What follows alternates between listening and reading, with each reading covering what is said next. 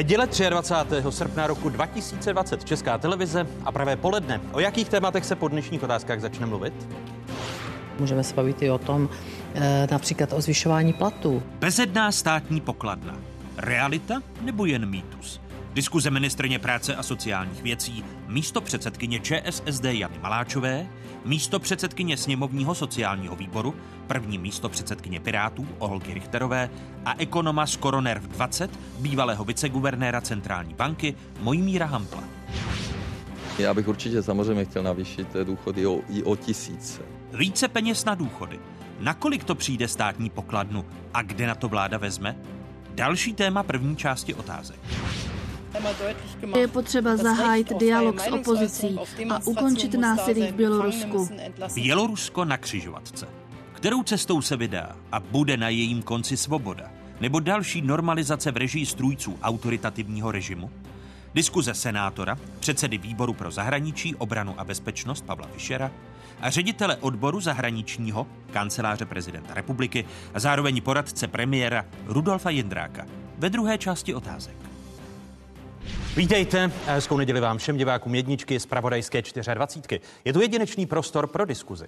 Super zmatky kolem super hrubé mzdy. Kdy skončí? Babišův kabinet si před třemi lety vepsal do programového prohlášení, že super hrubou mzdu zruší. Původně ji ministrně financí Alena Šilerová chtěla zrušit už k 1. lednu roku 2019. Super hrubou mzdu mělo nahradit zavedení sazby daně z příjmů fyzických osob ve výši 19% a solidární zvýšení daně chtělo ministerstvo financí musí zachovat zavedením 24% sazby z hrubé mzdy.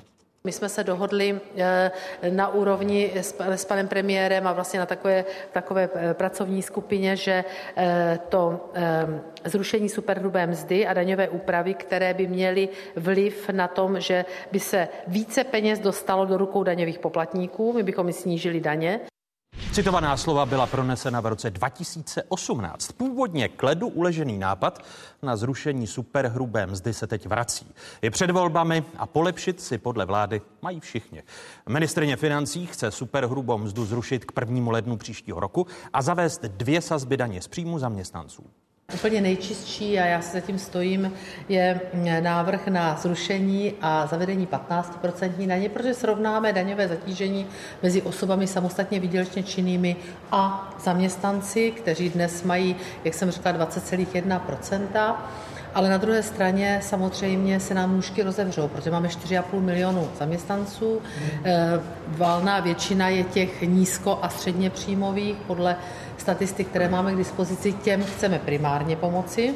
Konstatovala v tomto týdnu ministrně financí. Vicepremiéra předseda sociální demokracie Jan Hamáček považuje za nejrozumnější daň z příjmu zaměstnanců ve výši 19% a zavedení progresivního zdanění. O výši daně pro vysokopříjmové skupiny či zrušení tzv. solidární daně mají lídři vládních stran, tedy hnutí ANO a ČSSD, jednat už v pondělí. Prvními hosty otázek jsou ministrně práce sociálních věcí, místo předsedkyně sociálních demokratů Jana Maláčová. Vítejte, paní ministrně, hezký dobrý den. Hezké poledne a děkuji za pozvání. Mé pozvání přijala i místo předsedkyně sněmovního sociálního výboru, první místo předsedkyně Pirátů Olga Richterová. Vítejte, hezký dobrý den. Já děkuji za pozvání. A vítám zakladatele iniciativy Koronerv 20, bývalého viceguvernéra centrální banky Mojmíra Hampla. I vám přeji hezký dobrý den. Hezké poledne jednoho ze zakladatelů. O, byl jste jedním z těch hlavní a e, Koronervu 20 se říká Hamplův Koronerv. Opravdu? To jsem to, to jste ještě neslyšel. Ne, ne, ne. Paní ministrně, od vzniku vlády, ve které jste ministrní, se v čase odkládalo zrušení takzvané hmm. Superhrubé mzdy. Teď se zdá, že se dohodnete na zrušení superhrubé mzdy. Jakou roli v tom hrají volby? Volby v tom uh, hrají roli takovou, že volby máme každý rok. To znamená, když se mě na to zeptají novináři, tak bych musela říct, že bychom nemohli udělat nic, protože když máme volby každý rok, tak po každé jsme v podezření, že uh, to děláme kvůli volbám. Pokud se nemýlím, loni volby nebyly. Nemáme. Byly evropské, tuším, že uh, takže byly, uh, ale byly na jaře, nebyly na podzim. Co se týká toho vašeho dotazu, já mám radost, že jsme k tomu přistoupili, protože to máme napsáno v programovém prohlášení vlády. A říkám upřímně také, že eh, když jsme eh, dojednávali paušální daň, a my jsme jako sociální demokraté proti, měli, eh, proti ní měli řadu výhrad, můžeme se k tomu pak dostat, tak jedna z podmínek zavedení paušální daně bylo právě konečně zrušení superhrubé mzdy. Vy jste to tedy vázali, paušální daně na zrušení superhrubé mzdy. Přesně Jinými tak. slovy, neočekáváte, že by v pondělí došlo jak Václav Klaus říká, k nedohodě a že by nakonec superhrubá mzda zrušena nebyla? Tak já si myslím, že politická situace v naší koalici se, ne, se neustále vyvíjí, ale neočekáváme to. Přesně tak, protože si myslím, že je nespravedlivé, aby zaměstnanci vlastně měli tak vysoké zdanění oproti živnostníkům. Já si myslím obecně, že zdanění práce se má snižovat, že máme to daňové břemeno přesunout jinam a, a myslím si, že je strašně dobře, když se ten podvod na voličích, který zavedla pravice, tak když se zruší. E, proč tomu říkáte podvod na voličích, když cílem pravice, když se zaváděla superhrubá e, mzda, tak bylo zjednodušení daňového systému, protože superhrubá mzda nahradila pět pásem e, hrubé mzdy. No to je možná, uh, to je možné, že to byl jejich cíl, no to byl ale, ale cíl. výsledek A k tomu ne... ještě 15% zdanění. Výsledek se nepovedl. Uh, víte, že superhrubá mzda je světový unikát, tuším, že a uh, rozhodně to ne, uh, ne, nevedlo k zpřehlednění a už vůbec ne k transparentnosti zdanění v České republice. Piráti, byť neznají vládní návrh, považujete za dobré, aby opravdu světový unikát, protože Česká republika má tento institut jako jediná ze zemí alespoň Evropské unie, aby byl zrušen? No tak my chceme, aby se snížilo daňové zatížení práce. Jenom k tomu mohou vést různé cesty. A my jsme už testovali eh, vládní koalici hlasováním opakovaným eh, k jinému nástroji a sice slevě na poplatníka. A já jak si nechci odvádět pozornost o téhle debaty, ale chci ji zasměřovat k tomu hlavnímu a sice, aby zejména těm nízkopříjmovějším domácnostem opravdu zůstaly peníze na spotřebu.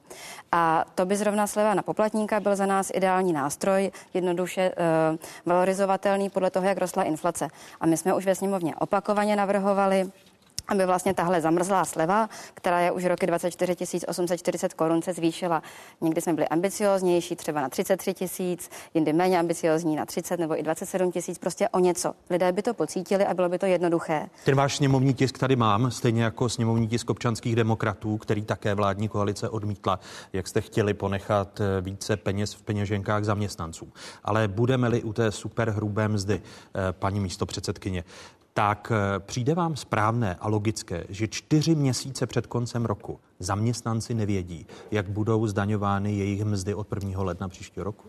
To je druhá věc, kterou jsem chtěla říct, že v situaci tak extrémně eh, nejistého roku, roku plného takových eh, překvapení a výkyvů, je překvapivé, že vlastně vláda vychází s tím tématem, aniž by byla shodnutá. Eh, tam by nebyl problém to udělat. Ale prostě už přijít s tím návrhem, ať se nezvyšuje právě míra nejistoty ve společnosti. Takže dokud nebude předložené něco, na čem se koalice shodne, tak vlastně bohužel není o čem diskutovat. Ten princip snížení zdanění práce rozhodně eh, je důležitý a dobrý, ale eh, to provedení, ten způsob provedení znamená, že si vlastně nikdo nemůže být vůbec ničím jistý, ani tím, jestli to vůbec nastane. A vy zítra, paní ministrně, se dohodnete už na té konkrétní podobě zrušení superhrubé mzdy podle mých informací totiž vy jako sociální demokraté chcete tři pásma, eh, protože požadujete progresy, Jedno to pásmo by bylo 15, 19 a eh, další výše by se pohybovala kolem 25% takže tři pásma a paní ministrně financí chce maximálně dvě pásma. Tak eh, na čem myslíte, že se dohodnete v pondělí? Já vám to nebudu říkat, eh, protože paní poslankyně nás tady kritizuje za to, že eh, vlastně zavádíme online zpravodajství předtím, než ten návrh je hotový a na druhou stranu se to snaží země nebo z, vlastně z koalice novináři dostat, já tomu rozumím. Nicméně v momentě, kdy to bude dojednané na úrovni koalice, tak to všechno poctivě představíme. A vy si na těch třech pásmech trváte jako sociální demokraté? vy to zkoušíte, ani ta čísla nesedí, která jste zmiňoval, takže až bude, až bude ten návrh hotový, tak ho, tak ho představíme. Tak kolik pásem by bylo vhodné Uh, už jste ho dávno totiž měl představit, ten návrh, protože vám přijde spravedlivé, abychom čtyři měsíce před koncem roku uh, nevěděli, jak budou daněny naše mzdy? Já to, tu výtku paní ministrině financí uh, vyřídím. Uh, myslím si, že... No vy to... nic nevyřizujte, protože je to výtka k vám. Je to, je to otázka dní a ministerstvo financí, jakmile budeme dohodnutí, tak to všechno uh, včas a poctivě zveřejnit, tak aby všichni věděli, co a jak. Dohoda bude v tomto týdnu.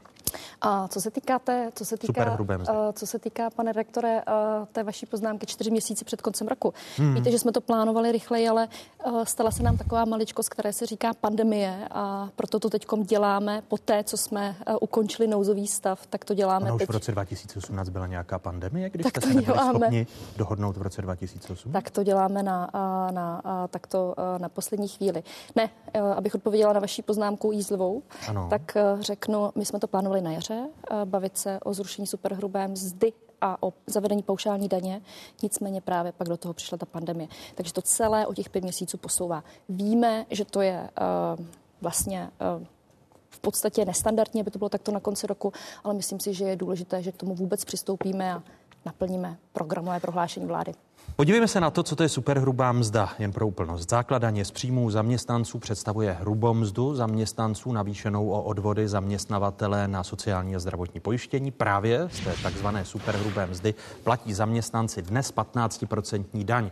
Po přepočtení činí sazba daně z hrubé mzdy zhruba 21,1%. Vedle toho je v daňovém systému ještě 7% solidární přirážka pro vysokopříjmové skupiny. Vláda navrhuje, aby po zrušení zrušení superhrubé mzdy zůstaly dvě sazby, jak jsem zmiňoval sociální demokraté v rámci progrese a stejně tak eh, KSČM, která požaduje progresy, eh, chtějí, aby byly eh, minimálně sazby tři.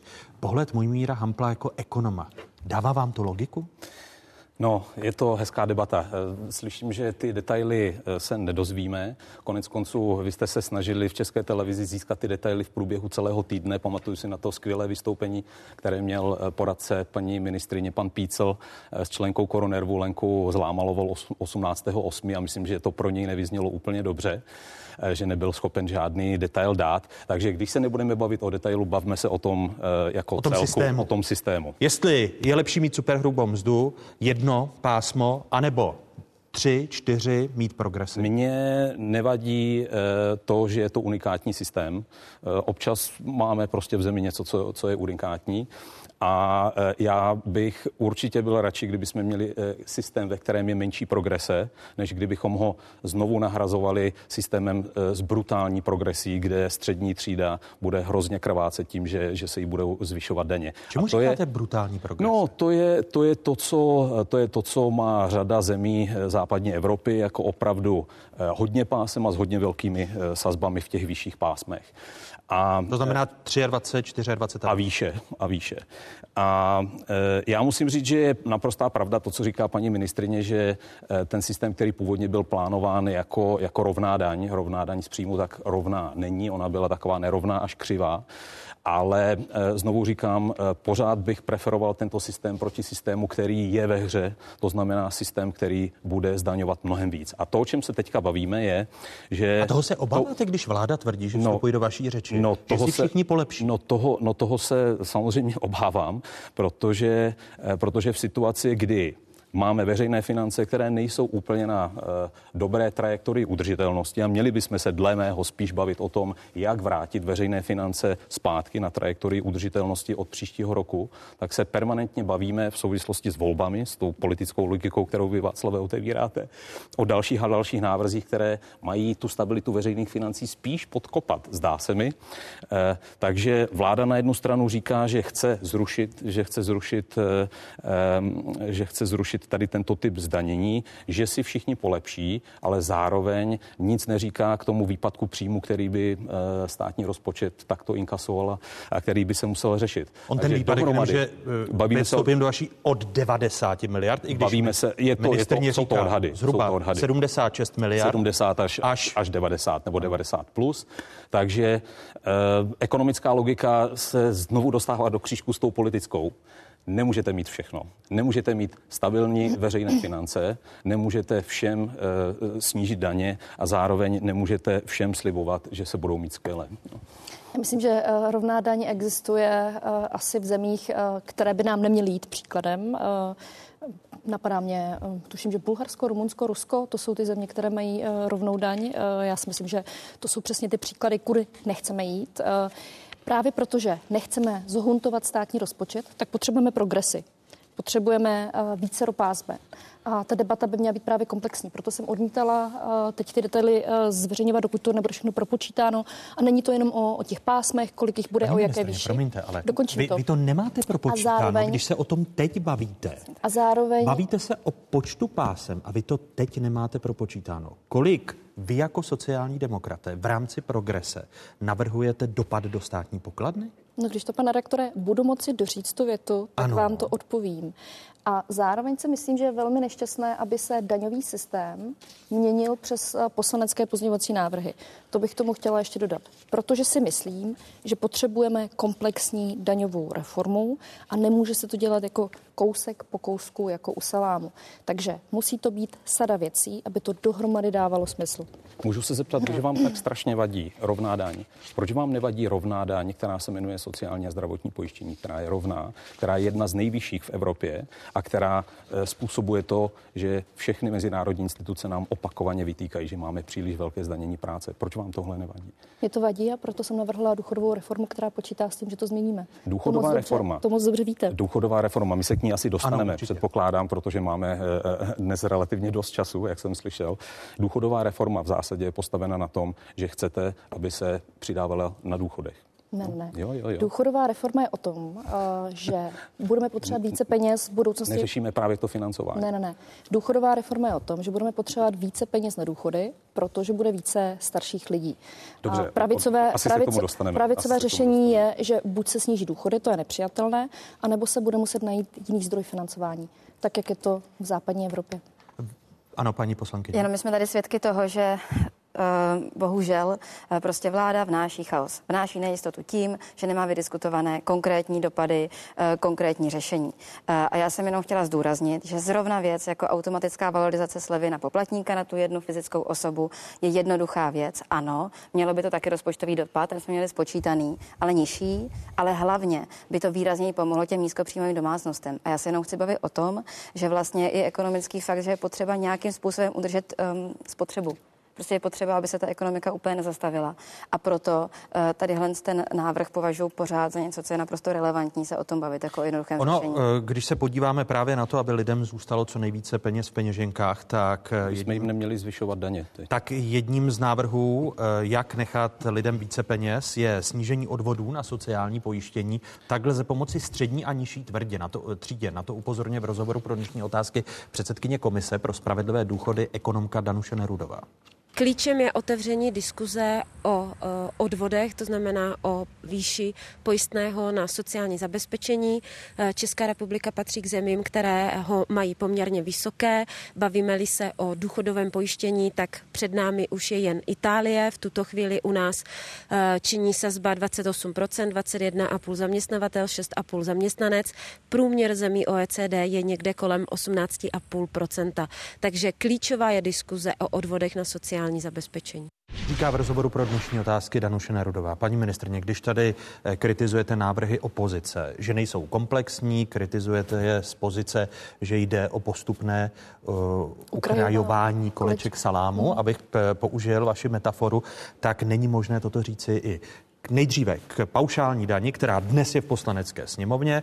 Stále neznáme parametry vaší dohody o superhrubém mzdě. Eh, dále Tady Danuše Nerudová říká, bylo by fantastické, abyste třeba k superhrubé mzdě dali právě i problematiku sociálních odvodů. Proč to neřešíte komplexně, když to též vyčítáte opozici? Já bych to chtěla, já o to usiluji, proto jsem právě na začátku roku předložila celý ten návrh eh, důchodové reformy. Konec konců Danuše Nerudová je předsedkyní eh, důchodové komise, kterou jsem eh, zařídila na ministerstvu před rokem a půl, tuším. To znamená, já si myslím, že to musí být v celku, že to musí být provázané, že se nemůžeme bavit o důchodové reformě bez daňové reformy že to prostě souvisí se vším, protože vlastně, a už tady taky myslím padlo, zdanění práce je, ať už je to sociální pojištění, nebo ať jsou to daně, tak je u nás velmi vysoké a oboje jsou to svým způsobem daně. A kdy tedy přijdete s návrhem na snížení sociálního pojištění? Uh, já uh, jsem neřekla, že přicházím s návrhem na snížení uh, sociálního pojištění. My potřebujeme udělat takovou daňovou reformu, která dokáže vykrýt vlastně ty částky, ty finance, které nám budou chybět v důchodovém systému. To je ta uh, idea nultého a prvního pilíře. Na to bychom potřebovali celý pořad, celé otázky. Je to velmi komplexní věc. Uh, to si asi vzájemně potvrdíme. A pokud by byl ten základní důchod financován z toho takzvaného nultého pilíře, podle naší představy z obecných daní, tak pak můžeme to, co je v prvním pilíři, to, co má být kryto se sociálního pojištění, tak pak se může přizpůsobit k nějaké remodifikaci. Ale je to věc na roky a musí to být obě dvě velmi dobře promyšlené reformy. Abych tomu rozuměl, zavádíte paušální daň možná v příštím týdnu se dozvíme parametry zrušení superhrubé mzdy. Eh, teď vy přijdete s důchodovou reformou, eh, kterou by měl doprovázet systém reformy daňové. To není ukrajování koleček salámu? Není, pane rektore. Důchodovou reformu jsem představila v lednu a v únoru tohoto roku. Pak nám do toho vlítnul koronavirus. Eh, to, ať se vám líbí nebo ne, tak jsme měli trošku jiné starosti. Uvidíme, jestli to zvládneme společně v rámci koalice ještě eh, prodiskutovat a jestli se nám důchodová reforma podaří realizovat. Protože tak, jaká je situace ve sněmovně, a já jsem debatovala se všemi představiteli politických stran ve sněmovně, nikdo neřekl, že ten princip kdy najdeme dodatečné zdroje pro důchodovou reformu z obecných daní, že je špatně. V podstatě jiná cesta není, pokud nechceme přistupovat k razantnímu snižování důchodů. A pro nás je to nepřijatelné. Uh, myslíte, že vláda může ještě prosadit nějakou důchodovou a širší daňovou reformu, když vás kritizuje za ukrajování koleček salamu? Já bych si spíš přála, aby se vláda shodla na tom, že je jedna věc, kterou můžeme stihnout, protože to ve sněmovně leží jako sněmovní tisk a která přinese ty příjmy, protože vrátí lidi do ekonomiky, eh, z šedé zóny, do toho standardního fungování. Já si prostě myslím, že tahle debata, která se tady vede, zapomíná, že do státní kasy může desítky miliard přinést, když vyřešíme alespoň část z těch stovek tisíc lidí v exekuční pasti. A máme tady opravdu uh, už naprosto jasné parametry toho, co by se dalo změnit. Máme sněmovní tisk 545, který je tři čtvrtě roku po lhůtě, už měl být dávno projednaný. Ano, můžete říct, že část toho uh, zase zavinila pandemie, ale ne, uh, už prostě v lednu bylo jasné, že není vůle to reálně projednat, ten exekuční řád posunout. A proč o tom mluvím jako o řešení? Protože mám přesně spočítané, kdybychom podpořili dluhové poradny masivněji, aby se skutečně k nějakým 200 tisícům lidí, eh, kteří mají tři a více exekucí, potřebují poradit s tím, jestli ta jejich exekuce není neplatná, protože byla přes rozhodčí doložku neplatnou eh, uvalena a podobně. Eh, kdyby se pouze u 200 tisíc lidí z těch nějakých 830 tisíc lidí v exekucích povedlo je vrátit do běžného fungování, tak nám to dá eh, takové zdroje do státního rozpočtu každý rok, eh, o jakých se bavíme, že by, že by mohly stát eh, vlastně některé z těch opatření, které byly zmíněné. Záhy paní ministrině se vyjádří k těm exekucím, ale vaše politika jako Pirátů, když se tady bavíme o dopadu na státní rozpočet, abychom ukončili to téma superhrubé mhm. mzdy mm-hmm. a několika daňových pásem, návratu k několika daňovým pásmům, tak vy jako Piráti jste proto, aby tady byly tři, čtyři daňová pásma a progrese, což navrhuje sociální demokracie, nebo ten systém jednodušší, který navrhuje ministrině financí?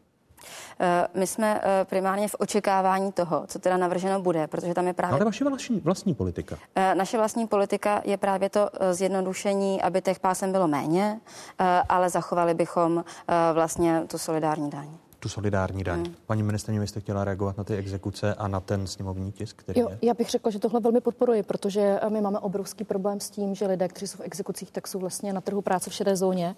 Tím párem uh, jsou tam obrovské náklady a myslím si, že naši poslanci, zejména Katka Valachová, je v tom velmi aktivní, takže v tomto se shodneme. Ale tady nejde o poslance, tady jde o vládu, která to musí posunout. Uh, dobře, ale uh, já vám říkám uh, stanovisko za mě a pokud vím, tak byla dohoda, že se to v září projedná. Eh, a to vy moc dobře víte. Takže ještě jednou, ano, podporuji to a v tomto jsme ve shodě. A podporuje to tedy vláda? Jako uh, celek nebo sociální demokracie? Pokud? Tak to je poslanecký návrh. A pokud vím, tak eh, já jsem velmi bojovala za to. My jsme měli jako ministerstvo práce a sociálních věcí pozitivní stanovisko a já potřebuji, aby se lidé v exekucích vrátili na legální trh práce. Takže já to podporuji. Vím, že jsou kolem toho četné výhrady a je to prostě na debatu, je to standardní projednávací proces ve sněmovně, paní poslankyně. Ne, ne, ne, je to polhutě a jde o to, že to samozřejmě to zdržuje víc váš koaliční partner, je to tak, že to je víc uh, na straně pana Faltínka a ano, ale celkově jde o to, že když vy tady navrhujete všechny ty uh, jaksi kroky, kde, kde říznout uh, do těch, do těch uh, vlastně příjmů státní pokladny, tak tady ten jednoduchý krok by měl být vlastně třeba, já navrhuji vaší podmínkou že se opravdu urychleně schválí změna exekučního řádu, aby se dělaly ty jiné změny protože to je z výhledově pro naši republiku klíčový um, jaksi odblokování opravdu stovek tisíc lidí. A v tom se shodneme, já to naprosto podporuji. Víte, a vy to dáte tom, jako podmínku? Uh, víte, že jsem tom odvedla velký kus práce a budeme společně, společně, nemusíme se tady na tom hádat zase, na tom pracovat. Dáte si to jako podmínku? Uh, nedáme si to jako podmínku, protože tam spousta věcí, které se musí vydiskutovat. To není my to pravda. podporujeme a uděláme všechno pro to, aby se to schválilo. No, paní, ano, Můžu jenom je, určitě.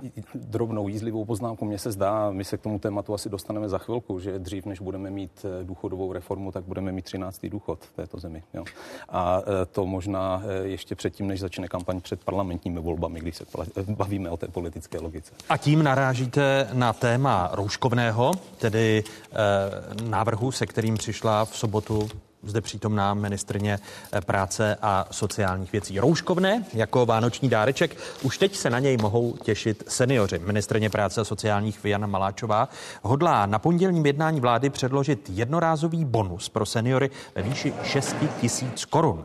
Místo předsedkyně Pirátů Olga Richterová upozorňuje, že kvůli jednorázovému příspěvku mohou někteří seniori ztratit nárok na příspěvek na bydlení na tři měsíce. Politici vládní koalice před oznámením rouškovného ve výši 6 tisíc korun eh, se přeli o to, kolik a kdo důchodcům přidá na penzích. Průměrný důchod v roce 2021 bude 15 tisíc korun ta částka, která by byla adekvátní k tomu, co je zákonné, je několik stovek měsíčně navíc. Takže můžeme se bavit o nějakých třech, třech čtyřech eh, z těch korunách nad rámec té zákonné valorizace. Překročit 15 eh, tisíc průměrný důchod si myslím, že vysoko překročíme. Diskutujeme různé eh, alternativy, buď eh, eh, nějaká jednorázová částka. Myslím, že kdybychom jim na Vánoce dali nějakou jednorazovou částku, určitě by to bylo v řádech tisíců, stoprocentně. Ministrně práce a sociálních věcí tedy přichází s návrhem 6 tisíc korun eh, jako jednorazové částky, kterou mají seniori dostat eh, jako vánoční dárek. Eh, podle propočtu ministerstva financí, které mají otázky k dispozici, by tento 6 tisícový příspěvek přišel státní pokladnu na 18 miliard korun. Zdroje jsou, můj Míre Hample?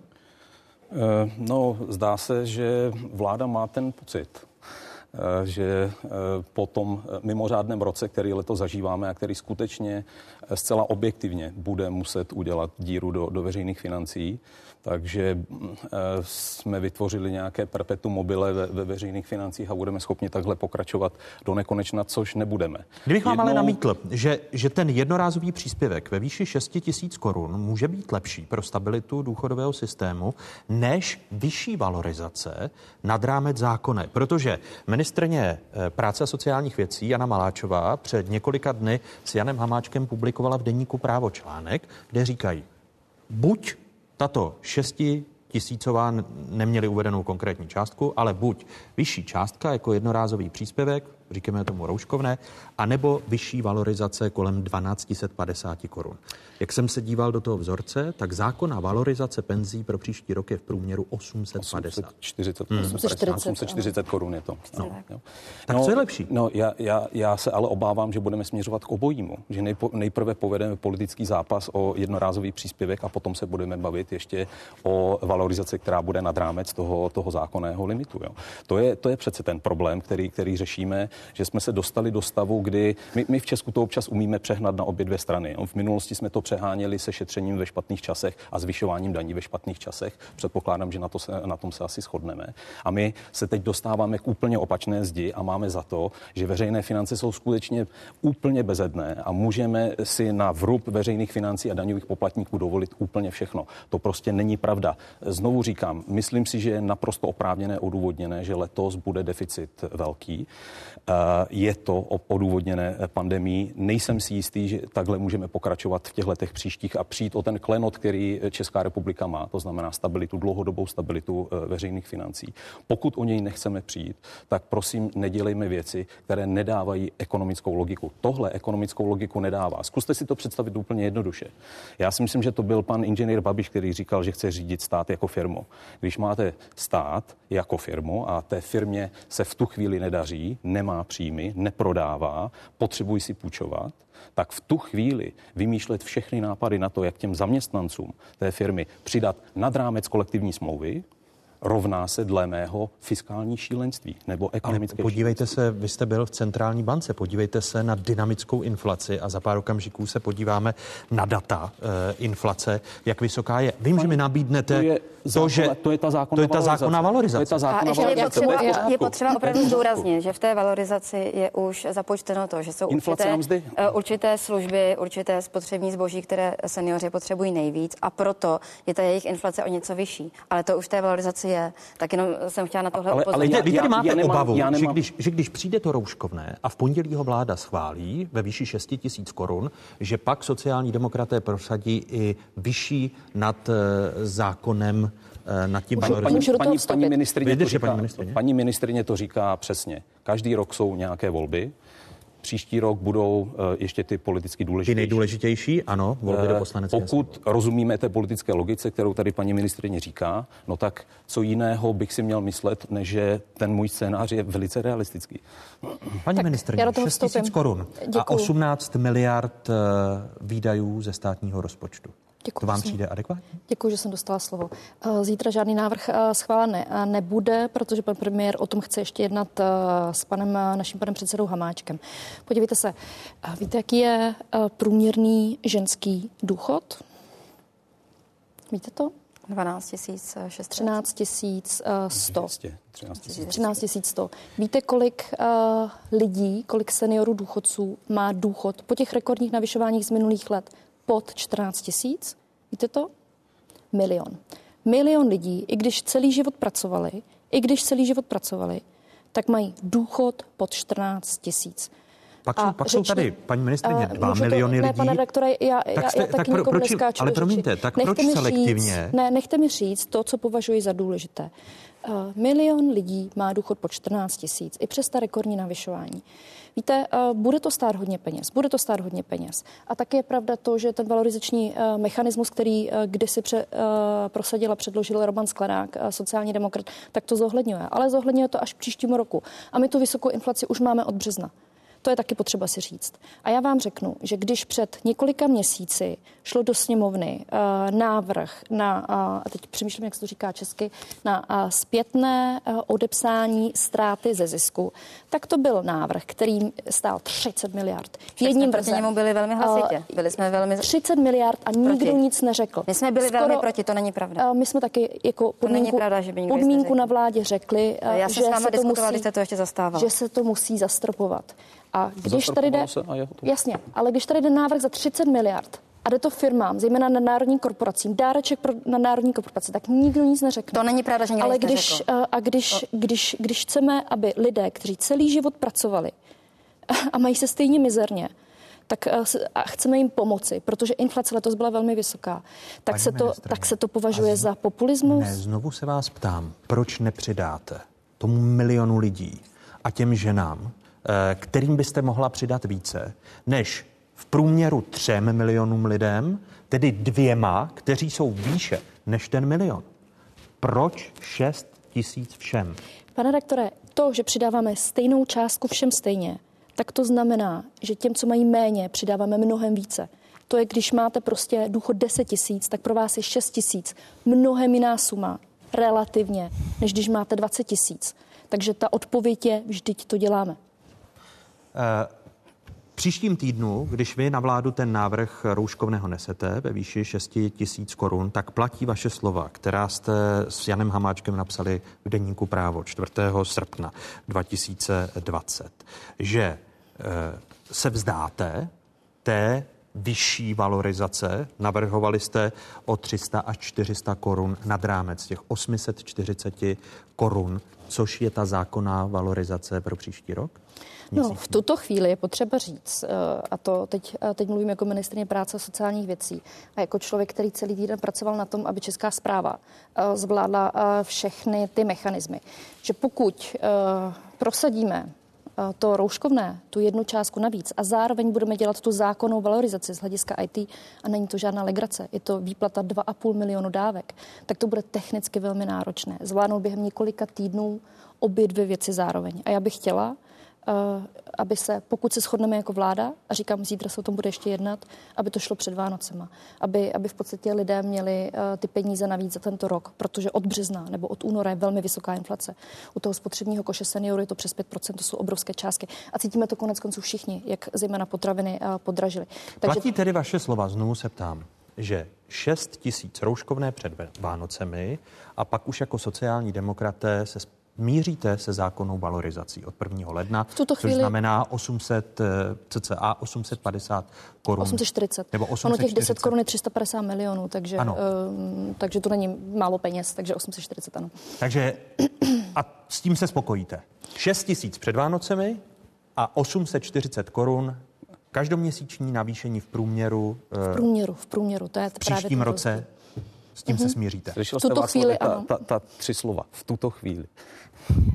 Ne, neslupte se na mě, ale vy mě neustále, pane, pane redaktore, prostě tlačíte do nějakých, je to podmínka v tuto chvíli. No ale v tuto my chvíli nevíme, vy jste my neřekla, nevíme, kde na to vezmete. Vy jste my... vůbec neřekla, kde na to chcete vzít. A já jenom říkám, tady máme aspoň nějaké možnosti. Vy třeba byste mohla říct, že z těch evropských fondů, že z, toho, uh, z těch 180 miliard budete chtít na dluhové poradny jednu miliardu na příští tři roky, protože se dá spočítat, že těch 18 miliard by se vrátilo uh, skrze, uh, skrze vlastně těch třeba odhadnutelných za čím se stojím 200 tisíc lidí, které bychom za tu jednu miliardu, jedinou miliardu, dostali přes dluhové poradny zpátky eh, do legálního zaměstnání nebo navýšili eh, jejich hrubou mzdu a tak dále.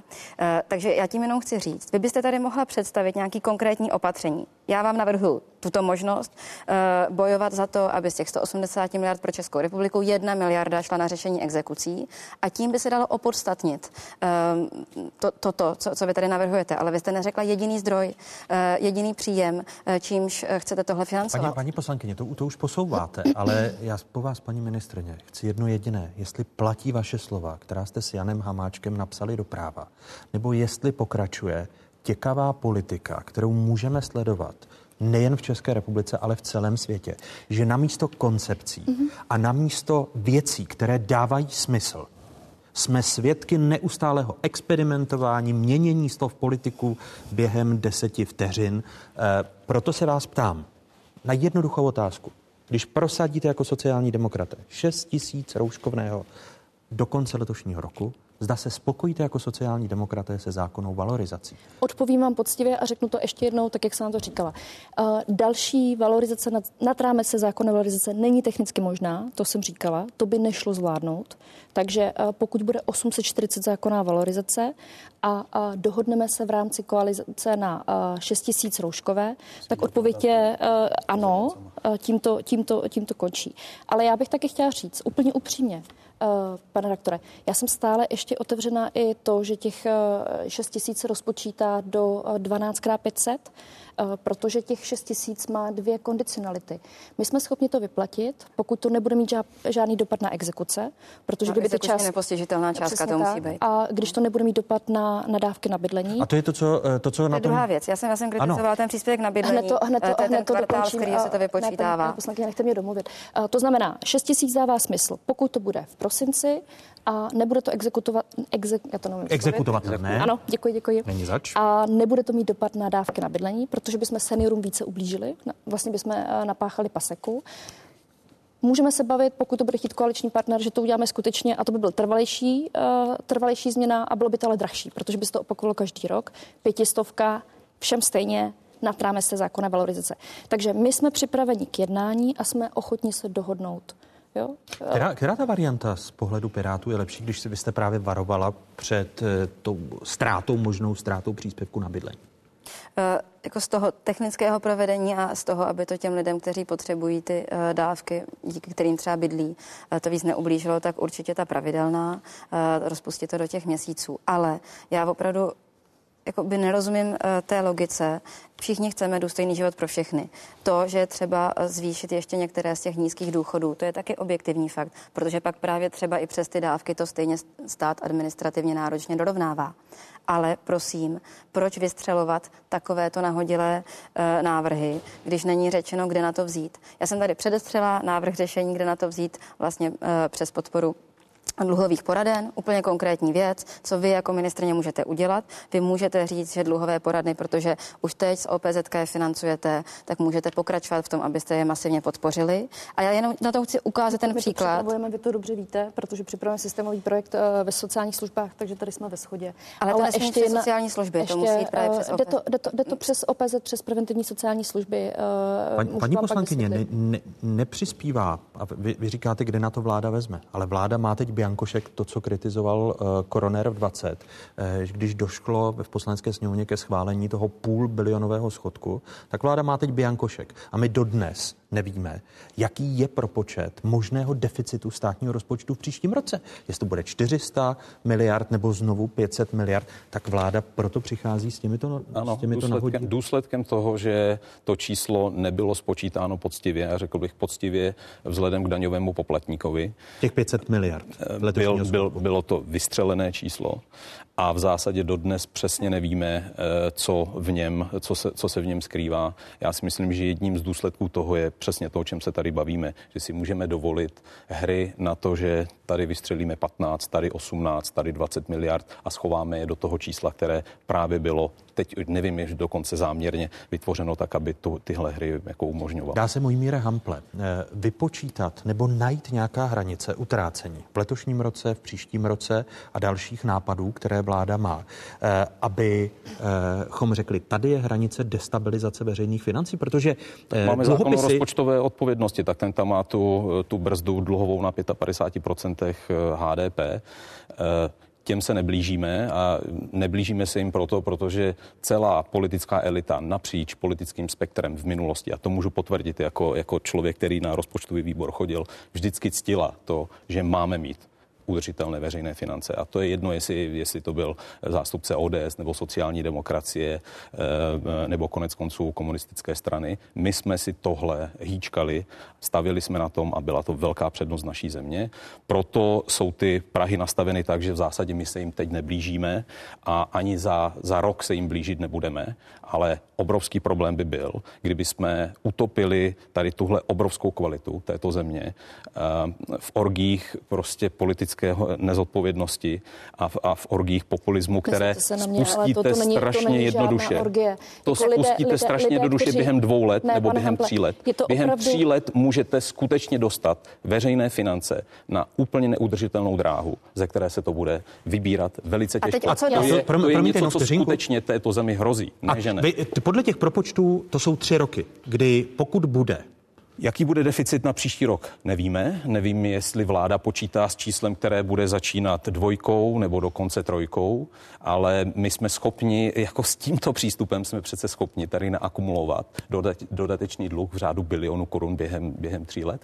A ta pointa je, aby během pěti let prostě důchody nezačaly klesat. Tak. Pointa je, že když budeme nyní eh, se chovat nezodpovědně nebo nesystémově, tak výsledek tak, může být opravdu destabilizující pro nesmysl. důchodce za 5-6 let. Ne, to je pravda. Když jdou peníze a já firmám, chci řešit když jdou peníze firmám, domluvit paní poslankyni. Já chci řešit to, abychom napravili ty skutečně přehnaně jako nizoučké důchody pečujících. Na tom se shodneme. To taky řešila eh, Komise pro spravedlivé důchody. Ale proč se neupravují tyhle věci? Proč se nejde tedy systémově i potom, na čem už té komisi byla schoda?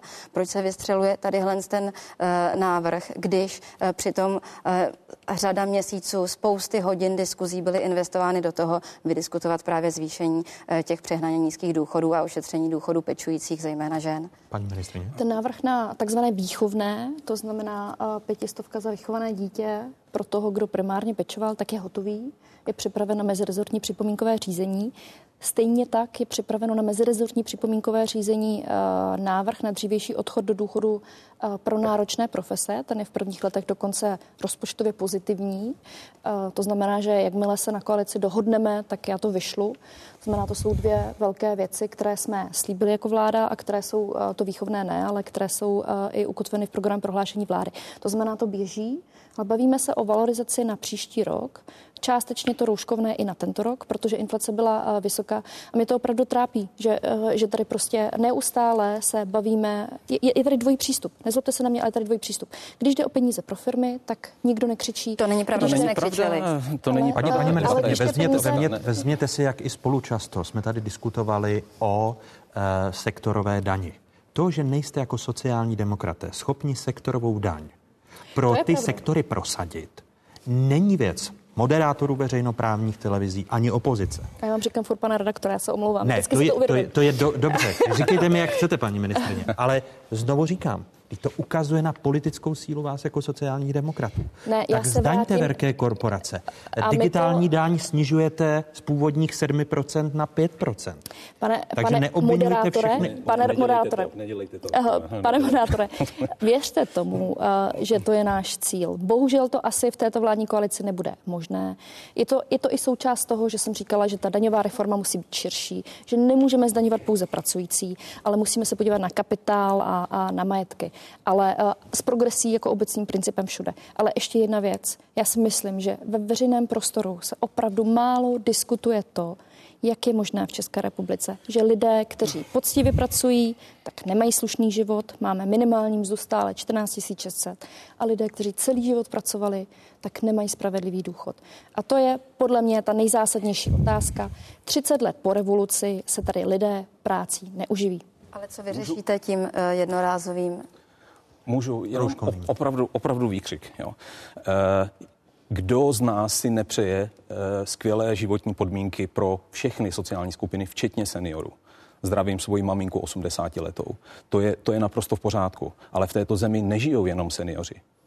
Myslí někdy někdo taky na tu část té populace, která to celé platí? Ano. Myslí? Já, ano, já se obávám, jsem, že ne. Proto jsem navrchla proto, že je to tak strašně, Protože je to tak strašně jednoduché, tu homogenní skupinu seniorů, kteří jsou závislí na státu, tak to snadno oslovit a tak to snadno něco nabídnout, to je, to, to je, to je přece jako laciný. Musíme se bavit o tom, že v tomto roce jsme vypnuli ekonomiku, vypnuli jsme ji e, taky proto, aby jsme ochránili ty, e, ty nejohroženější skupiny Mezi ně patřili s okolností e, taky seniori nebo velká část z nich. Já si myslím, že velká část těch rozumných seniorů by pochopila, že z tohoto důvodu prostě nebude možné například jeden rok dělat, nebo, nebo dva roky nebude možné dělat Pane valorizace, jste, které jsou nad rámec toho Vy jste ze Zlínska jako já. Uh, jak by se to vysvětlil lidem já na Zlínsku, říkám, kteří mají říkám, důchody, že, ze kterých nelze přežít? Já vám, já vám říkám, že, že řada těch rozumných to moc dobře chápe. Nechá. Že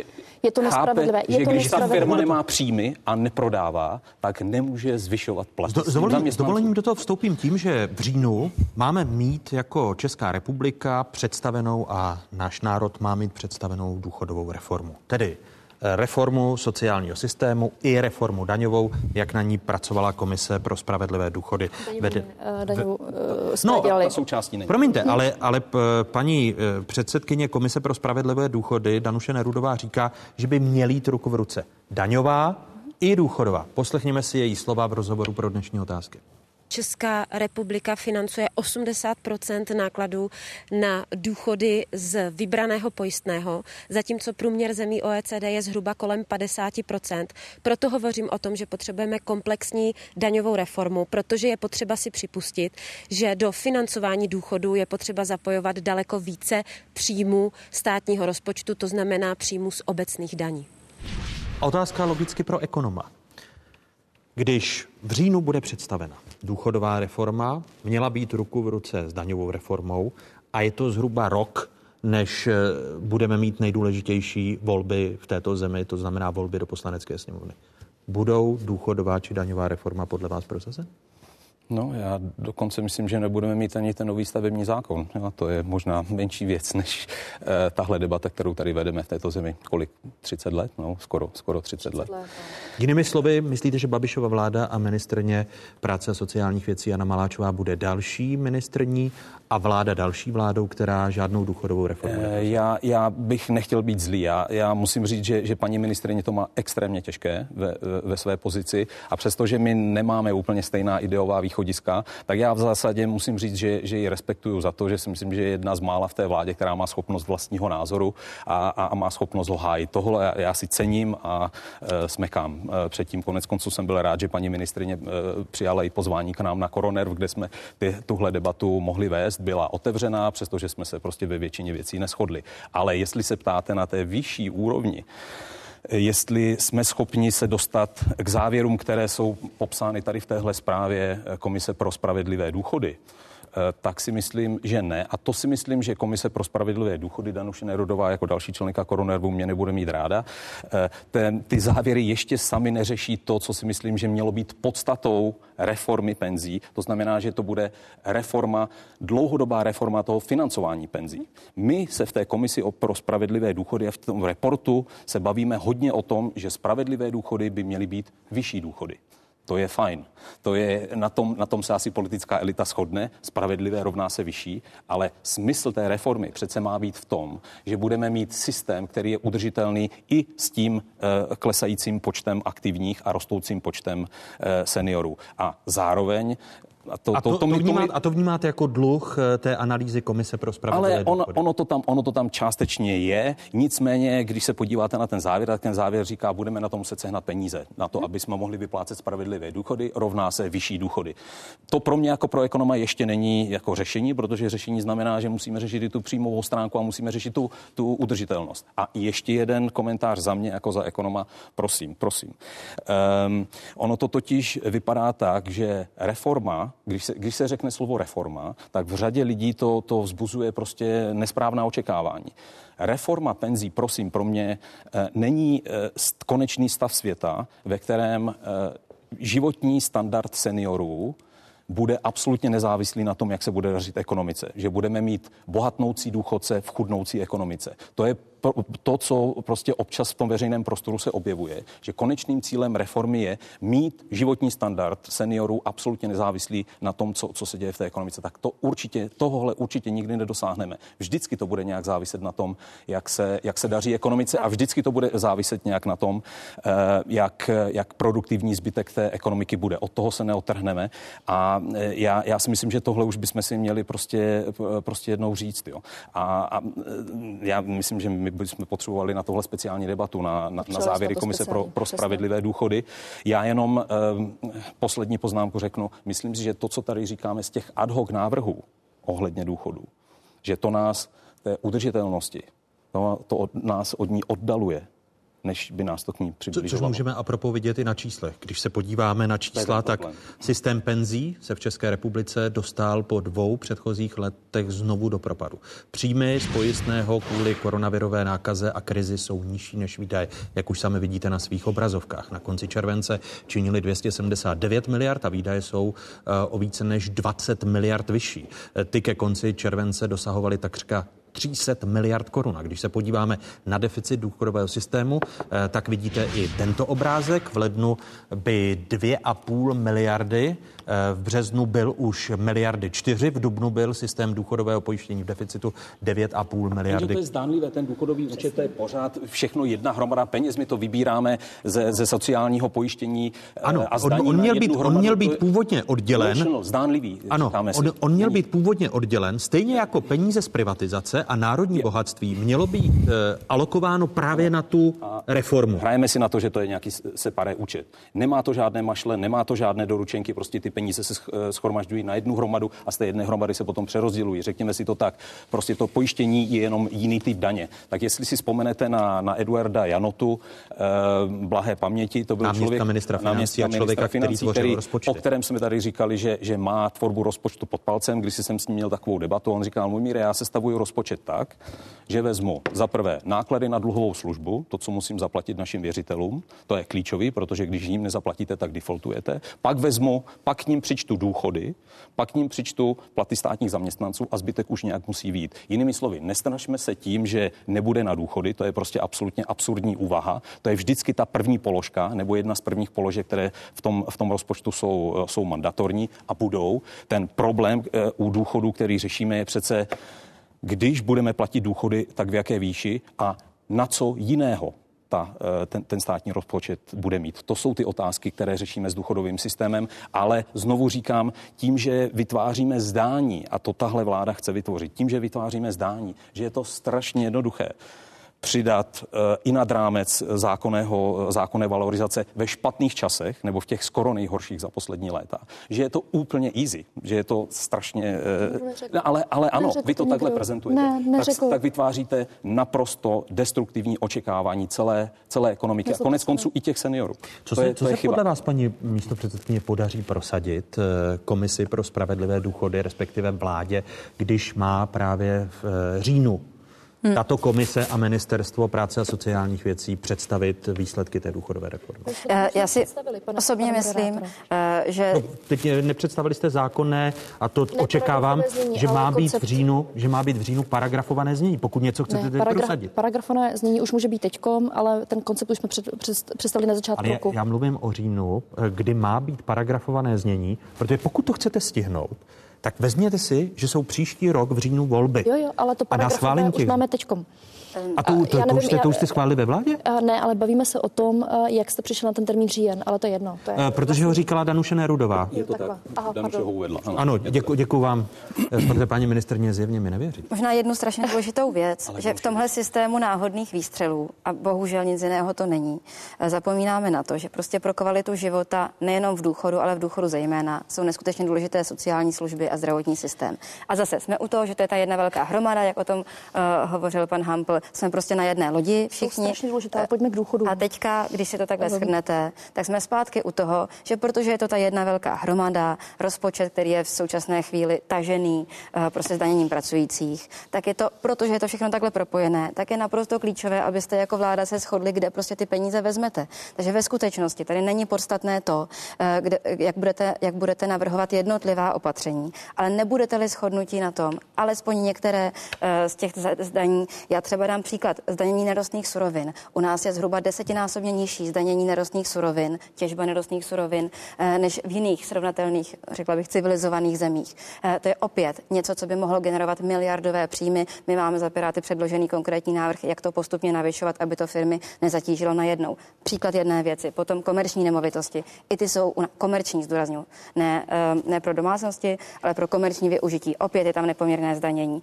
Hovořila jsem o těch exekucích, což jsou desítky miliard ročně, pokud se to povede eh, dostat lidi zpátky do ekonomiky. A takhle, kdybychom se bavili, aby byste řekla, na čem jste shodnutí, jakým způsobem ten společný balík peněz eh, navýšíme, abychom měli nejenom na samotné důchody, ale vedle nich na všechny ty související služby, bez nich kvalita života eh, v seniorském věku taky nestojí za nic. Když nebude kvalitní zdravotnictví, což jsou opět veřejné finance ve finále, tak tak skutečně nemá cenu se bavit o tom, 100 korun sem nebo tam. Paní, paní ministrně, ta jednoduchá otázka opět. V říjnu, když to tvrdila Danuše Nerudová, by bylo vhodné, aby vláda ten balík zákonů, který ta tvoří tu takzvanou důchodovou reformu, by měla schválit, aby to šlo do poslanecké sněmovny. Vedle toho je důležitá ta daňová reforma. Předložíte to jako vláda společně nebo půjdete kolečky salámu, které nemáte ráda? Které, které nemám ráda, to je pravda.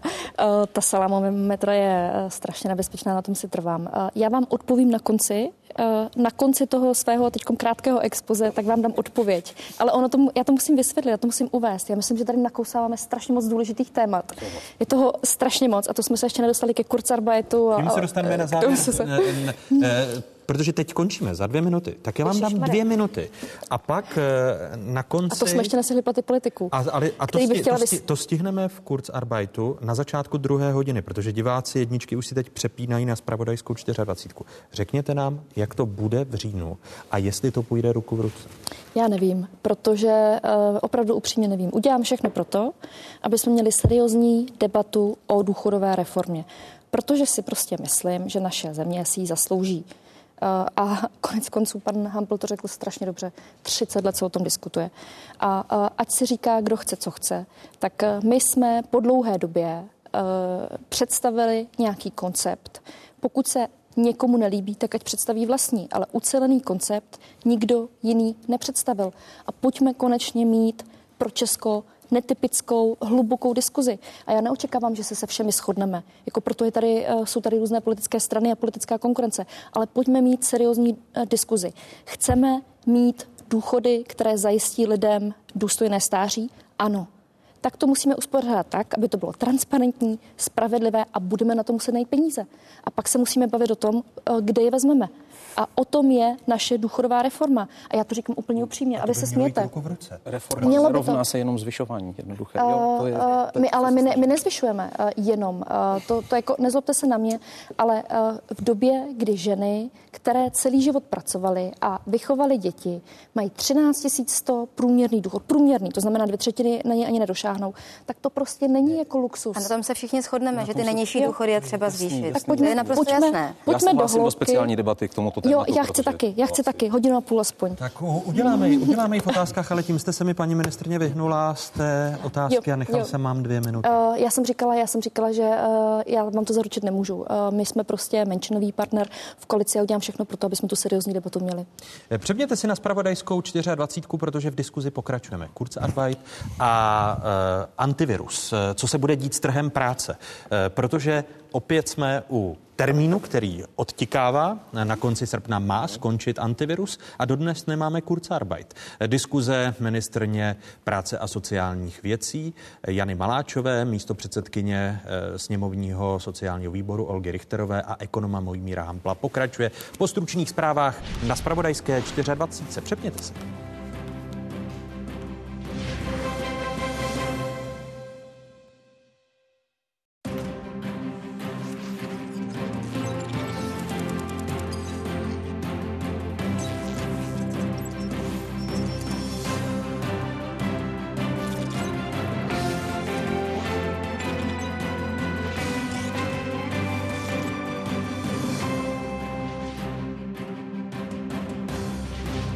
Jste na správné adrese, tady je Spravodajská jednička v zemi, tady je Spravodajská 24 České televize. O jakých tématech se po dnešních otázkách začne mluvit? Nejzásadnější je první čtvrtletí e, příštího roku, kdy si myslíme, že by nezaměstnanost mohla zrůst někam mezi 5 až 6% Kolik virtuálních pracovních míst udržuje antivirus? A kdy se z něj stane Kurzarbeit?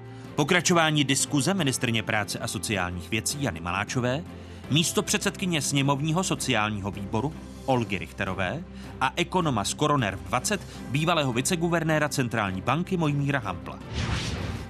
Pokud Rusko vstoupí na území Běloruska ozbrojenými silami, tak Bělorusové v podstatě nemají šanci. S Ruskem na věčné časy a nikdy jinak. Jak mocná je Moskva a jak silný hlas má Brusel? Hosty druhé části otázek předseda Senátního zahraničního výboru Pavel Fischer a ředitel hradního zahraničního odboru a zároveň poradce premiéra Rudolf Jindrák. Ještě jednou hezké nedělní odpoledne vám všem divákům z Pravodajské 24. Stále jste v jedinečném prostoru pro diskuzi. Eh, odpočítávání konce existence programu Antivirus. Už jen do konce srpna by měl platit dotační program Antivirus, který kompenzuje mzdy ve firmách postižených koronavirem. O podobě zákona, který by měl zavést takzvaný Kurzarbeit, ale stále není jasno. Eh, Ministerstvo práce a sociálních věcí tento zákon už několik týdnů piluje. Ex-minister financí Ivan Pilný začátkem srpna v otázkách vládu kritizoval. Zákon o Kurzarbeitu podle jeho slov už dávno měl být na světě. Proč neuděláme jednoduchý zákon, který ten Kurzarbeit prostě dá do toho zákona, který omezí jeho platnost eh, na nějakou dobu a zbytek jsou prostě nějaké parametry, které se budou řešit při tom přidělování. Tohle už mohlo být dávno hotovo, protože ta situace se dala předvídat a teď prostě přijímat to v září, starat se o to, jestli to bude v legislativní nouzi, jakým způsobem to bude parlament připravovat, to je prostě pozdě protože se měly nastavit základní parametry a prostě ten zákon pustit a zbytek se měl dořešit, protože se bude určitě, ty parametry se budou určitě měnit. Ty dneska nikdo nemůže seriózně odhadnout. Ani paní ministrině Maláčová, ani nikdo jiný. Konstatoval nedávno v otázkách Ivan Pilný. Podle informací lidových novin by náklady státu na kompenzaci mest v případě plošného celostátního uzavření provozu a aktivace tzv. programu Kurzarbeit mohly dosáhnout až 4,3 miliardy korun. Pokud by došlo v případě závažné hospodářské recese k částečnému omezení provozu firem, byly by náklady státního rozpočtu na úrovni kolem 80 milionů korun. Kurzarbeit by vláda spustila, ale mohl by začít platit i automat automaticky. Chránit má zaměstnance, kteří ve firmě pracují nejméně tři měsíce. Připomínám, že hosty dnešních otázek zůstávají Jana Maláčová, Olga Richterová a Mojmír Hampl. Ještě jednou vítejte ve druhé hodině otázek a jsme tady teď v tom Kurzarbeitu. Hezký dobrý den. Ještě jednou hezký den. Dobrý Paní den. ministrně, už zbývá e, zhruba 8 dnů na to, kdy skončí program antivirus. A vláda slibovala, že by antivirus měl být nahrazen Kurzarbeitem. Mm-hmm. Chápu správně, že od 1. září Kurzarbeit nebude? Eh, Kurzarbeit nebude od 1. září a zase nebude to jednoduchá odpověď. Eh, v tuhle chvíli máme schodu na tom, že budeme prodlužovat antivirus. Na jak já, bych, dlouho? já bych chtěla říct, že eh, si myslím, že už to musí být velmi omezená doba, protože antivirus zafungoval, splnil svoji roli ale nemůže běžet do nekonečna. Ta podpora firm musí být dobře zacílená. Pracujeme a pilujeme Kurzarbeit. My máme schodu na úrovni tripartity a zítra se setkáme po vládě s mými kolegy z Hnutí Ano a budeme ladit detaily na, ten, na to nastavení toho Kurzarbeitu. Tady pan bývalý minister Pilný říkal jednoduchý zákon a tak dále. Já se směju, protože ne, nemyslím to ve zlém. Jednoduchý Kurzarbeitový zákon to nebude.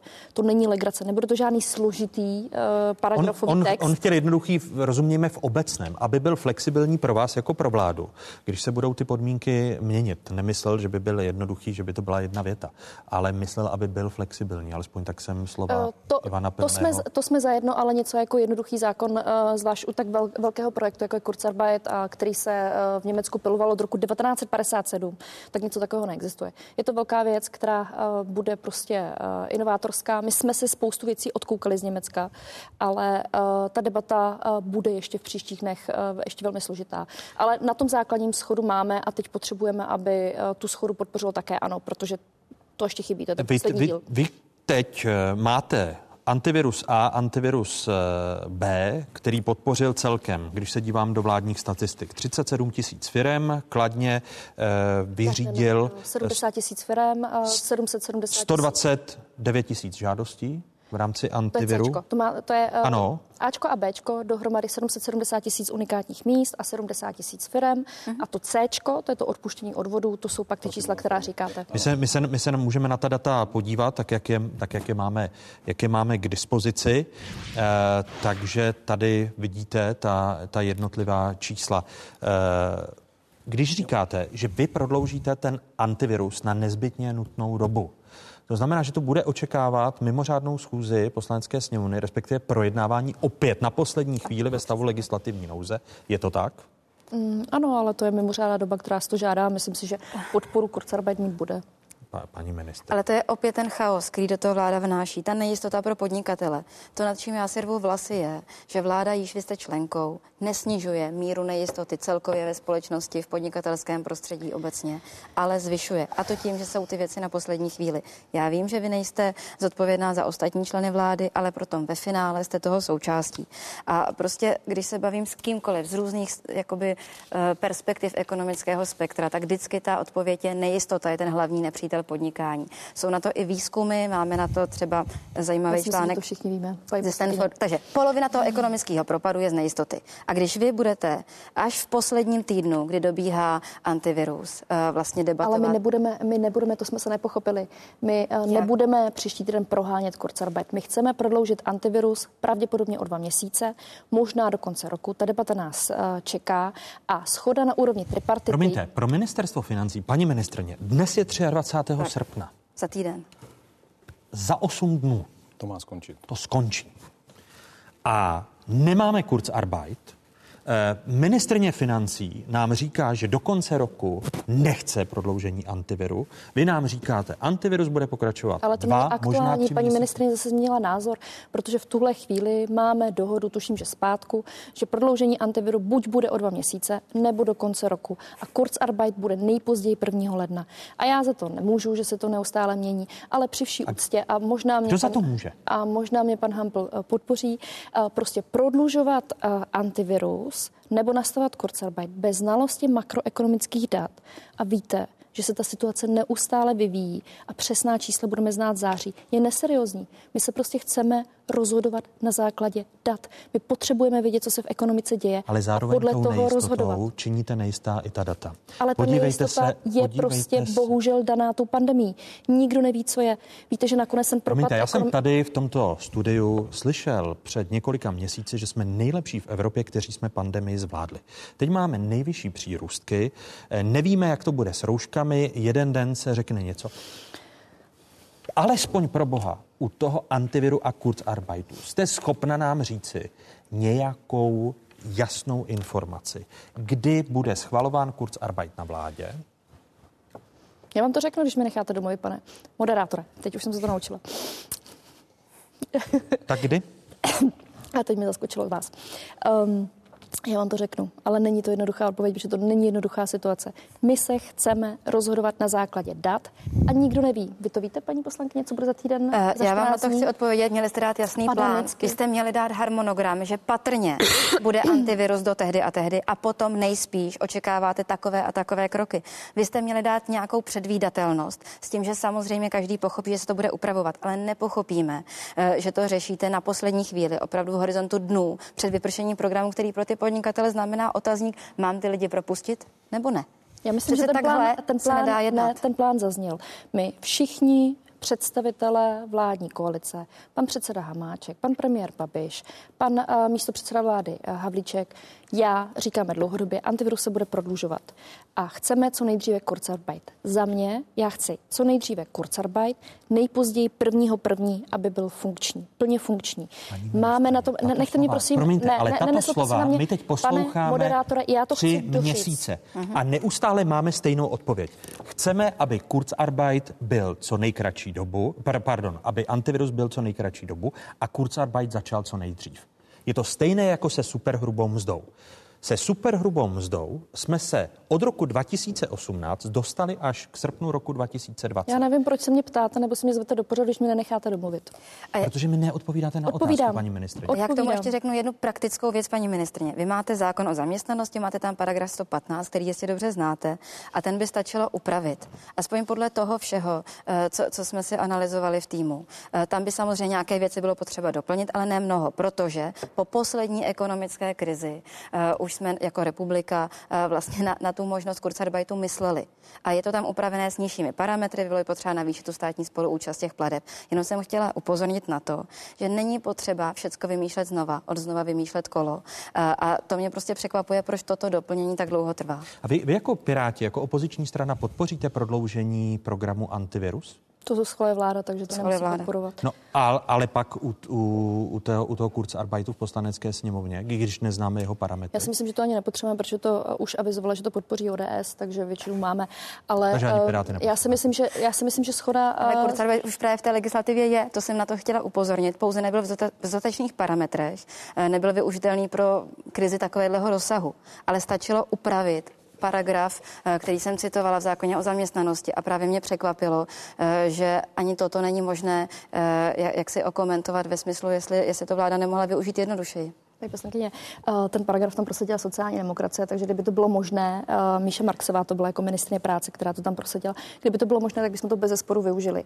A kdyby to bylo možné a jednoduché, tak bychom asi nestavili na nohy od začátku program antivirus, který si myslím, že zafungoval skvěle. A kdo, kdo, kdo je teď tedy vyníkem že chcete a odpověděla jste mi na tu otázku, tak jako jsem slyšel ty odpovědi v uplynulých třech měsících. Chceme, aby antivirus skončil co nejdříve eh, a chceme mít co nejdříve Kurzarbeit. A máme 23. srpna. Řekněte to jméno. Jméno. Ne, já si myslím, Co že Andrej Babiš? Eh, v tuhle chvíli eh, pan premiér mi řekl, že se čeká na paní Bílkovou, až se vrátí z dovolené. Takže čekáme na zpětnou vazbu od, pana, od, od koaličního partnera. Eh, paní Bilková, pokud se nemýlíme, náměstkyní ministra, eh, ministrně financí. Mm-hmm. Tak, eh, podíváme-li se na míru nezaměstnanosti, protože antivirus i Kurzarbeit eh, ovlivňují trh práce v České republice. Teď v současnosti spíše antivirus. Míra nezaměstnanosti v Evropské unii v červnu podle eh, sezóně přepočtených údajů vystoupila na 7,1%, zatímco v květnu byla o desetinu procentního bodu nižší.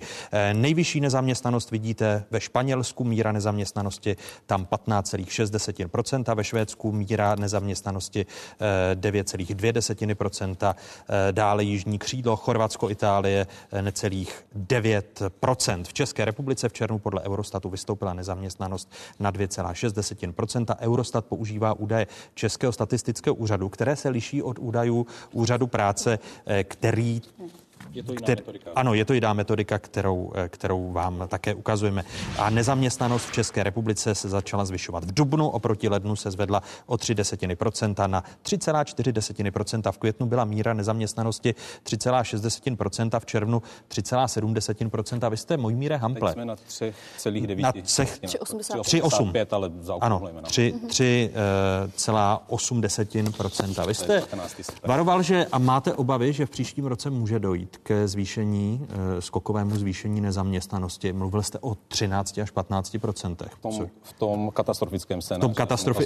různé a, a, ten, a ten katastrofický scénář se podle vás odvíjí na základě tvrdých dat, která máme k dispozici? Zatím to tak naštěstí, ťukáme, nevypadá. Ta, ta čísla o HDP za druhé čtvrtletí byly, byla ve směs lepší, než, než byla uh, očekávání analytiků. Ale dovolíte-li mi komentář k tomu, co tady bylo řečeno? Já jsem se právě chtěl zeptat, co s trhem práce bude dělat ta nejistota, když se na nezbytnou dobu, jak tady paní ministrně obecně odpověděla, prodlouží antivirus. Když se prodlouží antivirus, ano. tak eh, se s nejistotou nestane nic, protože ti lidé, kteří dneska dostávají zaplaceno za to, že nepracují, tak dál nebudou pracovat a budou za to dostávat zaplaceno. Je dobré si říct, že ten náš program eh, antivirus, to je de facto ne Kurzarbeit, ale keine Arbeit, jo? to je žádná práce. To je prostě speciální program, který, kde 700 tisícům lidí platíme za to, že fakticky nic nedělají a děláme z nich dodatečné státní zaměstnance. Přesně z toho důvodu je jasné, že, ale myslím si, že ten program zafungoval. Jako v té první fázi, že to bylo, že to bylo jedno z těch lepších opatření, které vláda udělala. Myslím, že tady je jako široká schoda, že pro trh práce to bylo fajn. Ale jak jsme se bavili na začátku těch témat, víme, že to nemůže fungovat nekonečně dlouho. Víme, že je potřeba antivirus vypnout. Jo, na tom je, na tom je absolutní schoda. Víme, že nemůžeme pokračovat v tom, že prostě platíme tři čtvrtě milionů lidí za to, že, že nedělají nic ze, ze státního. Ale když se ptáte na tu nejistotu, tak já, já podepíšu to, co říkala paní poslankyně. Nicméně je zajímavé, že zájem na pokračování antiviru klidně hodně dlouho. Dneska mají vlastně skoro všichni. I ti zaměstnanci, i zaměstnavatele, překvapivě. A politicky je to taky jako docela dobrá nika, protože to na, zase na, eh, na, na úkor daňového poplatníka jste schopen udržet prostě spoustu pracovních míst, eh, která, která fakticky neexistují. Ale, ale za jakou cenu? No, no za cenu 14 miliard za, za čtvrtletí, myslím, že to tak vycházelo. Ne, teď nevím, jestli, jestli se nemýlím, bylo to nějakých 12 až 14 už, miliard. Už to 17 teď, no. Ale, 17. Chvíli, ale v tuto chvíli teda 90% těch lidí, kteří jsou na, na antiviru B, což je to klíčové, Ačko nech zůstane zachováno. To je ten program, který umožňuje, když vláda zavře nějaký provoz, tak aby lidi dostali kompenzaci. To si myslím, že by mělo zůstat zachováno i v těch nových pravidlech, to je v pořádku. Jsou to i ty karantény v tom Ačku. Ano, ano, přesně, to je ono. C, to je otázka, jestli, jestli budeme pokračovat v tom, v tom odpouštění sociálního, sociálního, zdravotního pro, pro malé podnikatele, to je asi na, na nějakou větší debatu, ale s čím je potřeba nutně něco udělat, je to B, ve kterém je teď 90% hmm. zaměstnanců jo, z toho, z toho můžu, antiviru. Můžu a vy, vy, vy, vy byste, to znamená, že i když, když se bude myslím, prodlužovat antivirus ano. vládním nařízením, tak ano. vy byste e, měnil i parametry na to nezbytně no, no, nutné ne, no, prodloužení? Já jsem, já, jsem, já jsem doufal, že v okamžiku, kdy se přiblížíme tomu 31.8., tak budeme mít už ten skutečný Kurzarbeit. Uh-huh. Já jsem si to opravdu a, a bavili jsme se o tom prostě před řadou týdnů, dokonce měsíců. Bylo jasné, že 31.8. přijde. A vlastně jsem trošku nepříjemně překvapen, že způsob, jakým to budeme dělat, bude zase ten salám. To znamená, než bude pořádné legislativní řešení toho skutečného Kurzarbeitu, tak budeme pořád uh, prodlužovat ten antivirus, ten Keine Arbeit. A to si myslím, že Mně se strašně líbí, že to, je, že to jako jeden z mála lidí správně skloňuje, že neříkáte Keine Arbeit, ale Keine Arbeit, to se často neslyší. A já jako no, němčinářka, no, já němčinářka se na to velmi potrpím. Uh, jedna věc, dvě poznámky. Ono je strašně důležité vědět, že Bčko už velmi razantní klesá kvůli Cčku, protože my jsme, my jsme to vzájemně, uh, my jsme to vzájemně vybalancovali. Ale pořád je tam toho. A zároveň je potřeba vědět, že to Bčko Ačko neznamená, že ty lidi jsou několik měsíců doma a nepracují, ale většina těch firm se to naučila už používat, což mě přijde strašně zajímavé jako klasický Kurzarbeit. To znamená například, eh, nebudu teď říkat jména, ale eh, jsou četné firmy, které jedou čtyři dny v týdnu a na pátý den postaví spoustu lidí na překážky. Ale ten program takhle nebo, postavený není. Nebo jsem také není, ale, ale jde to tak udělat a my jsme s tím vědomě pracovali, nebo třeba existuje celá řada firm, která si zorganizovala práci tak, že nefungovaly dva, dva týdny v dubnu, dva týdny v květnu a týden v červnu a od té doby už jedou na, plnou, uh, na plný provoz. My víme, že to musí skončit. Tak. Víme to, shodneme se na tom. A, a budete tom... upravovat nějak parametry, když ještě uh, antivirus může pokračovat dva až tři měsíce, nebo připouštíte i konec roku? Já, Budete ty parametry upravovat? Já říkám, že my se zítra o tom budeme bavit s panem Halíčkem a s paní Šilerovou a, a za mě, já bych chtěla prodloužit Ačko a Bčko aspoň na dva měsíce, možná do konce roku. V tom mám podporu tripartity, všech čtyř předsedů, což je neobvyklé. A chtěla bych... se to líbí? A, a, a chtěla bych co nej, nejrychleji Kurzarbeit, ale nad rámec toho, um, že, tak jak je postaven, tak bych skutečně chtěla, uh, nejpozději by byl funkční prvního první, ale s tím, že vlastně ta restrukturalizace ekonomiky, o které se bavíme, tak bude skutečně přes Kurzarbeit zřízena a to tím, že my budeme vlastně uh, po tu dobu, kdy ti lidé nepracují, protože jsou na Kurzarbeitu, tak budou si vlastně zvyšovat rekvalifikaci a vzdělávání. Paní ministrině, ale my ji teď bráníme tím, že máme jo, vím, tolik ale... pracovních míst uměle podpořených, já tak myslím, my té restrukturalizaci prostě bráníme. Ano, shodneme se na tom, ale uh, na druhou stranu je potřeba říci, my také chceme co nejdříve Kurzarbeit, klasický, pracujeme na tom. Německého Chce, typu, řekněme německého typu, 60, Přesně 40, tak. No, chceme udělat vlastně to, já jsem nedávno uh, telefonovala se svým kolegou uh, německým ministrem práce, Hubertusem Heilem, a ten říkal, že od ledna budou také už jakoby v plné palbě startovat ty rekvalifikace, my bychom to chtěli také. A mělo by to protože, to strašně... protože, protože jsme tu ekonomiku minimálně z hlediska těch mimořádných opatření navrátili do normálu. U živnostníků jsme dávno v normálu, nedostávají nic. Proč by tenhle program měl tak dlouho pokračovat? Ale tam ještě jedna věc v tom Německu. Tam řeší, které firmy, firmy podpoří. Uh, jako jinými slovy, když to řeknu trošku abstraktně, co bude ten spouštěcí mechanismus pro Kurzarbeit. A tím se jenom vracíme k tomu, jestli máte tuhle tu klíčovou věc dohodnutou, protože vy tady můžete mluvit o prvním lednu, že si ho přejete, ale ve skutečnosti ta schoda bude nesmírně těžká u téhle věci. Jak nastartovat? Co že... bude ten spouštěč? Přesně tak, ten spouštěcí mechanismus. Já se domnívám po velmi složitých debatách a, a potom, a, když jsme se podívali, jak to funguje v zahraničí, že by to mělo být na základě rozhodnutí vlády. A mělo by to být plošně, jako v případě pandemie, nebo regionálně, nebo sektorálně. Hmm. Jo, na základě, protože do zákona... Mít třeba nějakou schodu tripartity, uh, prostě něco, aby se... Tripartita, aby, to, aby to nebylo jenom na, na rozhodnutí vlády. Uh, tripartita uh, chce... Uh, růz, v tom si nejsou ti čtyři aktéři uh, a ještě dokonce ani hospodářská komora, který je vlastně pátým aktérem. Uh, tam schoda není. Uh, ty chtějí ještě jiné scénáře. Ale já si myslím, jestli to má být, a teď se vrátíme k panu Pilnému, jestli to má být jednoduchý zákon, uh, tak stejně nevystihneme úplně všechny situace a měla by o tom rozhodovat rozhodovat vláda, protože tam má na to mandát. To, to znamená bez, bez jakékoliv korekce. Eh, vy, vy byste, eh, paní místo předsedkyně, vy byste, kdo by měl rozhodnout o, tou, o tom spouštěcím mechanismu, aby nebyl složitě konstruován v zákoně, ale aby v zákoně byly napsány obecné to, kdo o tom rozhoduje. Paní ministrině říká, že by to asi tedy bylo vládním nařízením, jestli to chápu mm-hmm. správně, k čemuž vy se přikláníte a vytvrdíte, že to nedává logiku. Uh, já si myslím, že jde skutečně o to, abychom nebetonovali zdroje, abychom nealokovali zdroje do neperspektivních odvětví. A to je prostě to těžké rozhodnutí. A já znova říkám, já si myslím, že ten paragraf 115 zákoně o zaměstnanosti je fakt zajímavý a že by se dal využít. Nařízení vlády pro to, jak konkrétně provádět tu podporu je v pořádku, ale tenhle ten klíčový spouštěcí mechanismus, kdo řekne ano, tady má ta podpora smysl, sem má jít. Tam se domnívám, že prostě musíme zapojit uh, jak hospodářskou komoru, tak odbory, že prostě tripartota... Není, není sociální partner, takže bych nezapojovala. Ona není z průmyslu, ale tam jde o to zkrátka, že to nemůže být čistě v rukou vlády. To nebude fungovat. A proč ne? Eh, protože tam nebude ta snaha eh, alespoň trošku zohledňovat vývoj trhu. A modernizovat ekonomiku. Inovace? Je, eh, ne, ne. Vy můžete tu restrukturalizaci, a to je ta německá cesta, a já bych skutečně, protože jsem to podrobně diskutovala, já bych chtěla, aby jsme vlastně dělali to, co jsme nikdy v Česku nedělali, aby jsme opravdu razantně posílili aktivní politiku zaměstnanosti, rekvalifikace, nejenom v té dané firmě, ale obecné vlastně schopnosti a, a dovednosti, které budou potřeba na ten takzvaný průmysl 4.0. A myslím si, že když se nám to podaří dobře propojit, tak to bude velký úspěch. Vám děkuji, to byla velmi zajímavá debata v dnešních otázkách. To bude na dlouho, ještě ta dohoda. To bude trvat. Že nebo, vy jste tak skeptičtí, že myslíte, že se to nestihne ani k prvnímu lednu? No, Tady evidentně bylo jasné, troš, že vlastně trošku to tak, trošku to, to tak vypadá dohodnuté. a my, my, v tom, my v tom režimu, který vlastně fakticky znamená, že, eh, že vyplácíme víc, než bychom vypláceli pod, eh, tu podporu v nezaměstnanosti, takže v něm můžeme zůstat i díl. Ne, ne, podpora v nezaměstnanosti by byla drahší. Kdyby jsme ne, ty ne, lidi... Ne, pa, eh, pardon, ne, mám, Bavili jsme se o Ne, tom omlou- koroneru, se. podívali jsme se na ta čísla, není to tak. Není to tak u těch stropů Musíte 60 tisíc. uh, Ne. ušlé Není to tak. daně Ne, a ne, ne, sociální Ale, ale, pojištění. ale budu rád, když, Tohle te, když v té debatě, protože byla velmi inspirativní, když v ní budeme pokračovat. Děkuji mnohokrát. Konec jste nám to slíbil. Ano, ano. No, kež by vy jste mi, paní ministrně, slíbila to, že nějaký termín bude konečný a definitivní. A nebo Víte, že dáte miliardu na oddlužení do dluhových Miliardu ne, ale počítáme s tím.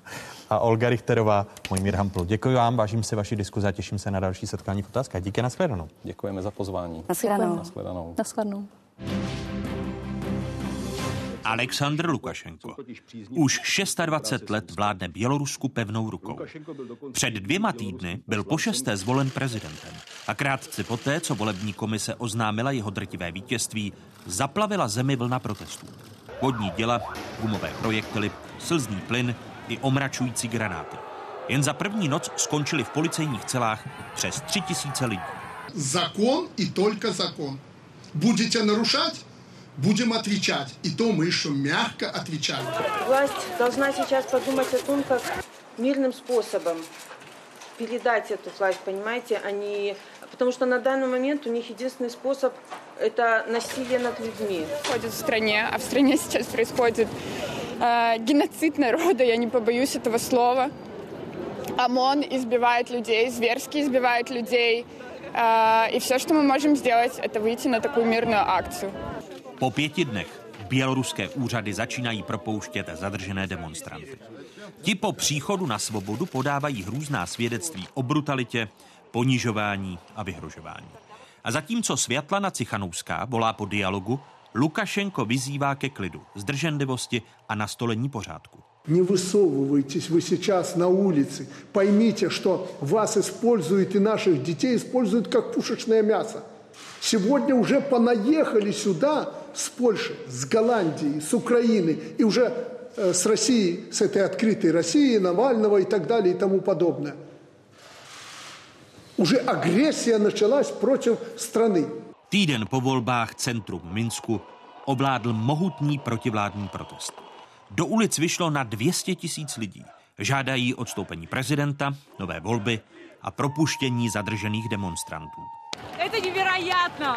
Мы никогда в жизни не видели таких свободных, счастливых белорусов. Белорусы невероятные, мы вас любим. Мы сейчас сильные, свободные, европейские, европейская нация. И это прекрасно. V neděli 16. srpna poprvé mobilizuje své stoupence i prezident. Dorazilo jich několik tisíc. Jen státní zaměstnance sváželi autobusy z celé země. Беларусь эти 26 лет прожила стабильно. И жили мы не, очень, э, не так уж и плохо. Подняли страну из разрухи. Protesty nabírají na síle a Aleksandr Lukašenko začíná ztrácet nervy. V jedné minské továrně došlo i na výhrůžky. Вас избивать не буду. Да вы что? Это не в моих интересах. Если хоть один спровоцирует что-то здесь, Да. разберемся жестоко. Поэтому будь мужиком. Вас толпа, а я один. Вас Опусти, не ми- один. опусти телефон. Po několika dnech protestů bez konfrontací režim přitvrdil. Prezident nařídil obnovit klid v zemi. Z Evropské unie zasilují hlasy volající po dialogu s opozicí a po nových prezidentských volbách. Evropská rada průběh voleb jednomyslně odsoudila. A v sobotu běloruský prezident Aleksandr Lukašenko nařídil ministerstvu obrany vyhlásit nejvyšší bojovou pohotovost. Dalšími hosty dnešních otázek jsou avizovaní předseda Senátního zahraničního výboru Pavel Fischer. Vítejte, hezký dobrý den. Dobrý den. A mé pozvání přijal i ředitel odboru zahraničního kanceláře prezidenta republiky a zároveň poradce premiéra Rudolf Jindrák. Vítejte. Dobrý den, děkuji za pozvání. O čem to vyhlášení nejvyšší bojové pohotovosti vypovídá, Pavle Fischer? Vypovídá to o tom, že Lukašenkův režim je v úzkých, povolává armádu, elitní jednotky, eh, spoléhá na eh, pomoc eh, z, ze strany Ruska, a to nejenom vojenskou a policejní, ale také například novinářskou. Je příhodné, že o tom mluvíme v okolí 21. srpna, kdy jsme si připomínali u nás boj o rozhlas. Boj o média dneska v Bělorusku vypadá tak, že na obrazovce jsou hlasatelé z Ruské federace. To znamená, o dění v Rusku už se Bělorusové nic nedozví od svých. To je špatně. Eh, komersant ku příkladu píše, že se situace v Bělorusku ocitla ve slepé uličce. Je to trefná charakteristika dění v Bělorusku, pane Já řediteli? bych snad neřekl ve slepé uličce, ale ona se prostě nějakým způsobem vyvíjí tak, že asi teď použiju to slovo, že nějakým způsobem vyhní a na to prostě sází i Lukašenko podle mého soudu a navážu na to, co říkal pan předseda. Já si myslím, že hledá vnějšího nepřítele. Samozřejmě tomu všichni rozumí, vojska na to tady stojí na hranicích, napadnou nás, my se musíme bránit. A, ale on ještě vydal jedno rozhodnutí, to se stalo před několika minutami, že vlastně všichni ti, co stávkovali, že nemají, při, nemají pondělí přijít do práce, že nemají přístup do těch jednotlivých eh, továren a že ti ostatní, co do té práce přijdou, že ji mají vyhnat. Takže on se snaží ještě i tu společnost Bělorusku rozdělit vnitřně tímto způsobem. Myslíte, že to bude úspěšná strategie nechat vyhnít a ještě víc eh, polarizovat eh, situaci v běloruské společnosti? Já nejsem odborníkem na Bělorusko a trošku obdivu dneska každého v republice, v Evropě, na to Bělorusko odborníkem je. Bělorusko je specifická země i v rámci těch podsou sovětských zemí, řekněme, tak Bělorusko má zvláštní vztah s Ruskou federací, mají uzavřenou smlouvu o svazovém státu už od roku 1999, ještě za Borise Jelcina a Lukašenka, takže já si myslím, že ta specifika, která, které to Bělorusko má, je potřeba vzít minimálně eh, v potaz a Eh, mít je na vědomí. Já skutečně nevím, co Lukašenko má dalšího v plánu, ale mám obavy, že Lukašenko chce připravovat nějakou změnu, která bude trvat pět let, přesně dobu jeho volebního období. Eh, což by ale znamenalo, že se mu tu krizovou situaci eh, s ne zcela férovými prezidentskými volbami podaří ustát. Já mám obavy, že bohužel ano, podobně jako se mu to podařilo ustát v tom roce 2010, kdy také velkými represemi prostě potlačil odpor, který v té době byl po těch prezidentských volbách před těmi deseti lety a říkám to strašně, já mám obavy, že se nestane nic moc velkého. Je to uh, i váš názor, Pavle Fischer? Musíme si uvědomit, že Bělorusko je signatářem celé řady závazných dokumentů. V rámci Mezinárodní organizace práce garantuje, Eh, pracujícím, aby mohli jít stávkovat. Čili já očekávám, že i ze strany odborových svazů a naší konfederace a evropských svazů bude tlak na to, aby na jejich kolegy v Bělorusku se pohlíželo jako na řádné lidi a nikoli na někoho, koho je potřeba vyhodit jenom proto, že vstoupil do stávky. Ale Bělorusko signovalo další dokumenty, zakládací dokumenty OSN, ve kterých je jasně stanoveno, že člověk má právo jí demonstrovat, účastnit se e, veřejného politického dění, má právo na spravedlivý proces. A tady vidíme, že Bělorusko porušilo dohody, ke kterým se samo přihlásilo. A to je potřeba s prominutím nenechávat vyhnít. Tady jde skutečně o základní hodnoty. Ale vy oba jako zkušení diplomaté nemyslíte, že když se podíváte na porušování různých mezinárodních dohod i, i závazků, ke kterým se jednotlivé země, včetně Běloruska, přihlásily, takže toho přibývá a že se to stává normou. Proto se nic nestane, respektive celá ta situace vyhněje, jak naznačuje Rudolf Jindrak?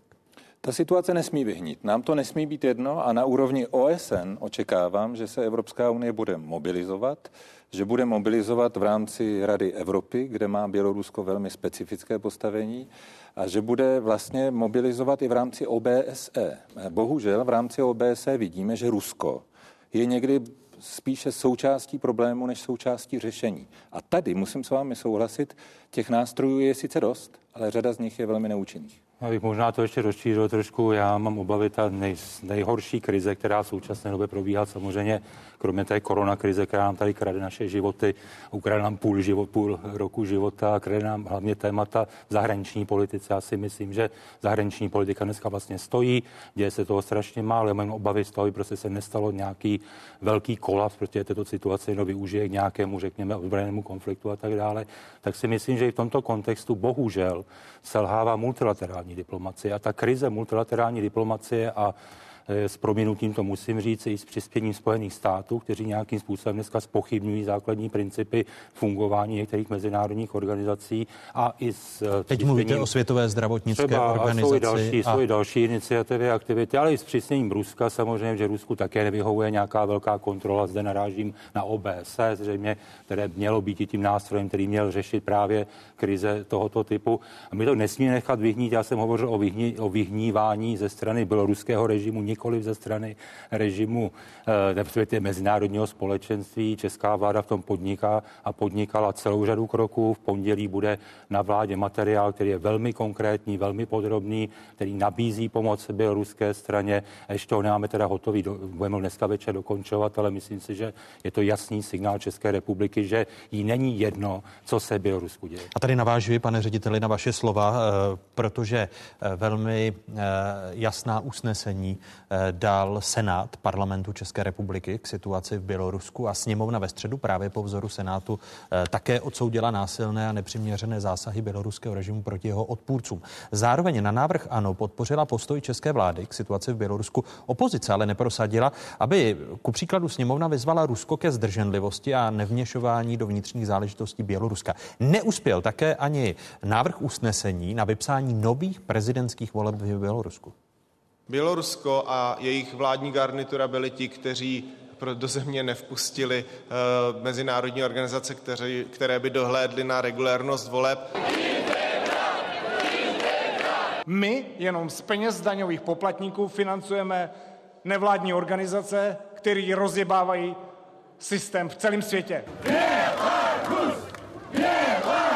Kdy všichni reagujeme na nějaké novinové výkřiky. Vytvořily se tady dvě skupiny. Jedna bych řekl men, men, menší skupina, eh, taková ta ruská sekce u nás eh, v parlamentu České republiky, nebo česká sekce Ruské dumy, která říká, nedělejme nic, nepřijmejme nic, nechme volnou, eh, volné pole Putinovi. V případě, že budeme vyzývat Ruskou federaci, tak na druhou stranu musíme také vyzvat státy Evropské unie, Evropskou unii jako takovou, Spojené státy americké, aby se do toho také nevměšovali. V takovém případě bychom měli být úplní, takže bych tam navrhl doplnit do tohoto usnesení pana kolegy Foldiny, tedy ještě Čínu. Podrobnou rozpravu končím. Rozhodneme hlasování. A to sice, že poslanecká sněmovna eh, odsuzuje, eh, pardon, eh, podporuje pozici vlády České republiky a kroky, které v souvislosti se situací v Bělorusku činí. I tato slova jsme zaznamenali v týdnu v poslanecké sněmovně. Eh, ještě jednou připomínám, že neprošlo eh, usnesení o neuznání běloruských voleb v poslanecké sněmovně, byť Evropská unie a lídři unie se shodli, že prezidentské volby v Bělorusku, cituji, nebyly ani svobodné, ani spravedlivé a proto neuznává jejich výsledek. Je podle vás chybou, že to usnesení o neuznání běloruských voleb neprošlo v dolní komoře parlamentu? Tak ještě rozšířil, pane Maroče, tu vaší větu, že ty lídři evropští se shodli také, byť další prezident prezidenti se shodli ano, ve středu ve čtyřka na prohlášení prezidentském, kde teda hovořili podobném duchu, ale také tam byla ta poslední věta v tom prohlášení, že také prostě varují před nějakým velkým měšováním se do toho současného vývoje, který Bělorusku běží. To myslím zvenku, nějakým prostě eh, způsobem. Já si netroufám říct, samozřejmě to je věc parlamentní demokracie a, a parlamentního, parlamentní diskuze, která proběhla v naší poslanecké sněmovně, stejně tak jako proběhla v Senátu parlamentu České republiky. Eh, je to určitě výsledkem nějakého asi jednání eh, těch politických stran. Znovu se vrátím k tomu, jak vláda, tak i prezident eh, nějakým způsobem v tomto mají jednotné stanovisko. To znamená, že spochybnili teda. Ten, vy, vy teď říkáte, že v pondělí se dozvíme konkrétní pomoc Bělorusku a běloruské opozici ze strany České republiky, když e, vláda společně jako prezident e, neuznávají e, ty běloruské volby, na základě nichž Aleksandr Lukašenko pokračuje ve svém prezidentském mandátu. Jaké konkrétní věci a jaké konkrétní kroky budou zítra nabídnuty? Já ještě bohužel bohužel nemohu mluvit úplně přesně, co v tom materiálu bude, protože samozřejmě podléhá ještě nějaké koaliční diskuzi, která má proběhnout zítra dopoledne, ale jsou tam konkrétní kroky, jako Máme velmi účinný a velmi efektivní mechanismus, takzvaný MEDEVAC, to jsou české zdravotní služby, má to velmi dlouhou tradici v těch krizových konfliktech, velmi odvádí velmi dobrou práci, jsou to čeští lékaři, kteří pomáhají na místě mnohdy, respektive zprostředkovávají pomoc pacientům z dalších zemí v České republice, takže to je jedna forma pomoci, ta lékařská, ale to nemusí být prostě už přímo jakoby ošetření, ale jsou to třeba rehabilitační Eh, pobyty. Byli jsme požádáni, protože jak já, tak pan premiér se jsme se setkali s představiteli běloruské op- ne opozice, ale menšiny v České republice, která požádala vyloženě u toto konkrétní pomoc třeba při těch rehabilitacích, respektive třeba při nějakých složitějších lékařských operačních zákrocích. Takže to je jedna Tedy ti, část, kteří byli postiženi, kteří byli a postiženi utrpěli zranění při... během těch demonstrací. Tak eh, a po- kolik lidí o to, o to má zájem? To znamená, kolik Bělorusů by mohlo v České republice najít pomoc? Zatím se provádí nějaká, nějaká sondáž, sama běloruská strana je velmi aktivní, jak běloruští lékaři v Bělorusku, tak máme i celou řadu. Mimochodem, málo se to ví, v České republice žije na 7 tisíc Bělorusů. Z toho jich je možná dvě třetiny českých občanů a z toho jich je celá řada eh, lékařů, kteří prostě právě sbírají tyto poznatky a jsou připraveni pomoci. Já si netroufám říct nějaké číslo, které by přicházelo do úvahy. Navíc prostě dneska pan Lukašenko tvrdí, že se vlastně nic nestalo, že více než polovička těch eh, videí, které jsme viděli v televizi, jak mlátí lidi, jak jsou zakrvavení, vlastně byly sfalšované, ale říkám, na místě Bělorusko eh, běloruské... A ta zdravotnická pomoc by měla být kdy spuštěna, pane? Eh, Hned, pokud už možno hned v podstatě. Takže já si zítra potom- říct, potom hned po tom rozhodnutí vlády. Vlastně respektive ministerstvo vnitra nepotřebuje souhlas vlády, ale ta aktivace toho procesu by měla nastat co nejdřív. Ale samozřejmě je tam velké ale, že to musí nějakým způsobem respektovat i ta druhá strana, že tam nemůžete přiletět s letadlem, které vám ani nechají přistát a dělat nějaké zákroky ani bez nějaké komunikace s běloruskou stranou, která bude nutná. A tady já vidím osobně poměrně slabé místo, ale uděláme naše diplomacie, já osobně, pan premiér si troufám říct také všechno pro to, aby tato pomoc byla akceptována. Je to dostatečná pomoc? Je to velmi málo. Zdravotní pomoc je dobrá, ale tam jde o životy. Tam jde o to, že my ani nevíme, kolik lidí je dneska nezvěstných, eh, kolik lidí je vězněno. Naprosto v rozporu se všemi pravidly, ke kterým se Bělorusko zavázalo. Takže první mise by mohla být například, že Česká republika v rámci OBSE prosadí eh, inspekci například do věznic, abychom zjistili, kolik tam je vězněních. Věznice nestačily, museli se rozšiřovat. To byl vlastně skandál v 21. století. Druhá věc, po podezření na to, že se tam používaly české zbraně proti demonstrantům, bylo velmi vážné. Tady je potřeba, aby vláda nejenom... Promiňte, Jan Hamáček ho ale před týdnem v tomto pořadu vyvracel. Tak. Ano. Aby se vláda podívala nejenom na exporty, ale také na případné reexporty. A třetí věc, Česká republika je suverénní stát. My se nemusíme schovávat za prohlášení V4 nebo říkat Evropské unii, co má dělat. To jsme slyšeli zpočátku u pana premiéra v jeho pořadu Čau lidi, kde vlastně vysvětloval, co všecko má Evropská unie udělat a hlavně být akční. Může být i Česká republika akční. Pojďme se podívat na ten návrh magnického zákona, který leží v parlamentu, kde Česká republika může sama o sobě rozhodnout o tom, že začne sankcionovat konkrétní prominenty toho režimu.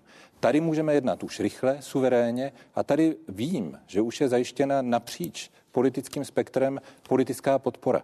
Myslím si, že je na čase, abychom použili všech nástrojů, které máme, protože situace je velmi vážná. Eh, Bude Česká republika iniciovat ku příkladu právě tu misi OBSE, protože pravdu je, že i běloruská opozice říká, že Lukašenko nedodržel mnohokrát deklarované sliby, že propustí eh, perzekované lidi, kteří se ocitli ve vězení a čelili té policejní brutalitě. Já bych ještě jenom k tomu poddělnímu materiálu, to samozřejmě není pouze Medevak, tam je celá řada opatření, která právě se týkají pomoci eh, Bělorusku přímo nevládním organizacím, té občanské společnosti a tak dále. Mimochodem těch pohřešovaných je 49 bylo do dnešního dne, teď je 48, že jednoho bohužel našli po smrti, někde prostě ho objevili před několika eh, málo hodinami. Eh, Pan premiér Babiš předával ve čtvrtek, ve středu minulý týden, tento týden seznam asi 30 politických vězňů, kteří byli eh, jednak uvězněni před eh, volbami a zejména po volbách. Jsme předávali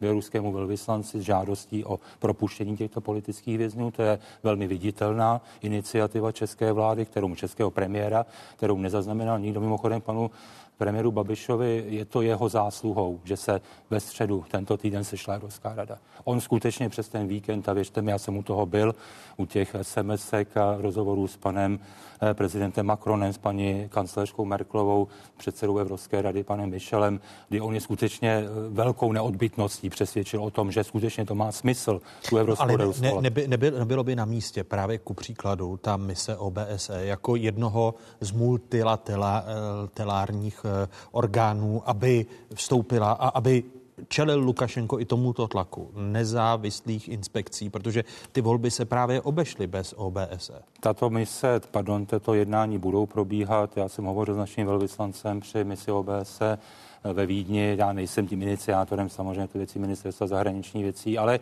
je to jeden z mechanismů, které, který Rusko neustále používá právě třeba v oblasti, no ve souvislosti s ukrajinským konfliktem. On říká, ano, tady je, tady je OBSE, OBSE je zřízeno kvůli tomu, aby řešilo uh, tyto lokální záležitosti, takže zapojme OBSE. Proč ne? Zapojme OSN, zapojme další mezistav, mezi, mezivládní organizace, které nějakým způsobem můžou přispět. A kdy myslíte, že by OBSE, mise OBSE, eh, ku příkladu i s českou účastí, mohla prověřit tu situaci na místě, když mluvíte o 48 pohřešovaných? Já se to netroufám odhadnout, samozřejmě je to i o jednávání právě s tou běloruskou stranou, ale zde bylo řečeno panem předsedou, Bělorusko je součástí těchto mezinárodních mechanismů a Bělorusko by i pod sankcí vyloučení, třeba z OBSE, proč ne, bavme se o tom, mělo tu. Vy byste, vy byste vyloučil o, o, o Bělorusko z OBSE? Já osobně jsem spíš proti vylučování států z jakékoliv organizace, protože potom ztrácíte mechanismus, jak s nimi můžete dále na ně vyvíjet tlak nebo nějakým způsobem je tlačit k tomu, aby nějakým způsobem reagovali.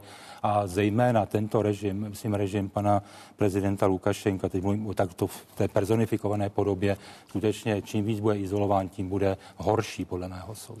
Bělorusové se musí rozhodnout sami, to říká premiér Andrej Babiš a jedním dochem ale varuje před ukrajinským scénářem. Co je nejdůležitější z mého pohledu je, že my jasně říkáme, že Bělorusové si mají sami rozhodnout, kde chtějí civilizačně být a kam chtějí jít. A na to my trváme. To znamená, nikdo jim nemá vnucovat, kam patří, co by měli dělat. Tady jde jenom skutečně o to, aby proběhly svobodné a demokratické volby a aby vlastně oni si rozhodli. Rozhodně by se neměla opakovat situace, jak proběhla na Ukrajině. Konstatoval v týdnu v poslanecké sněmovně Andrej Babiš, který ale zároveň Pavle Fischere odmítl to, že by Česká republika měla sama přijímat nějaké sankce vůči běloruskému režimu, respektive jeho představitelům, kteří i potlačují demonstrace a podle premiéra bychom měli čekat na Evropskou unii, aby ten postup byl jednotný. Proč vy se kloníte k té variantě, jít českými sankcemi dříve než Evropa? Je to věc suverenity. Když se podíváme na naše území, tak tady najdeme celou řadu exponentů režimu, například pana prezidenta Lukašenka.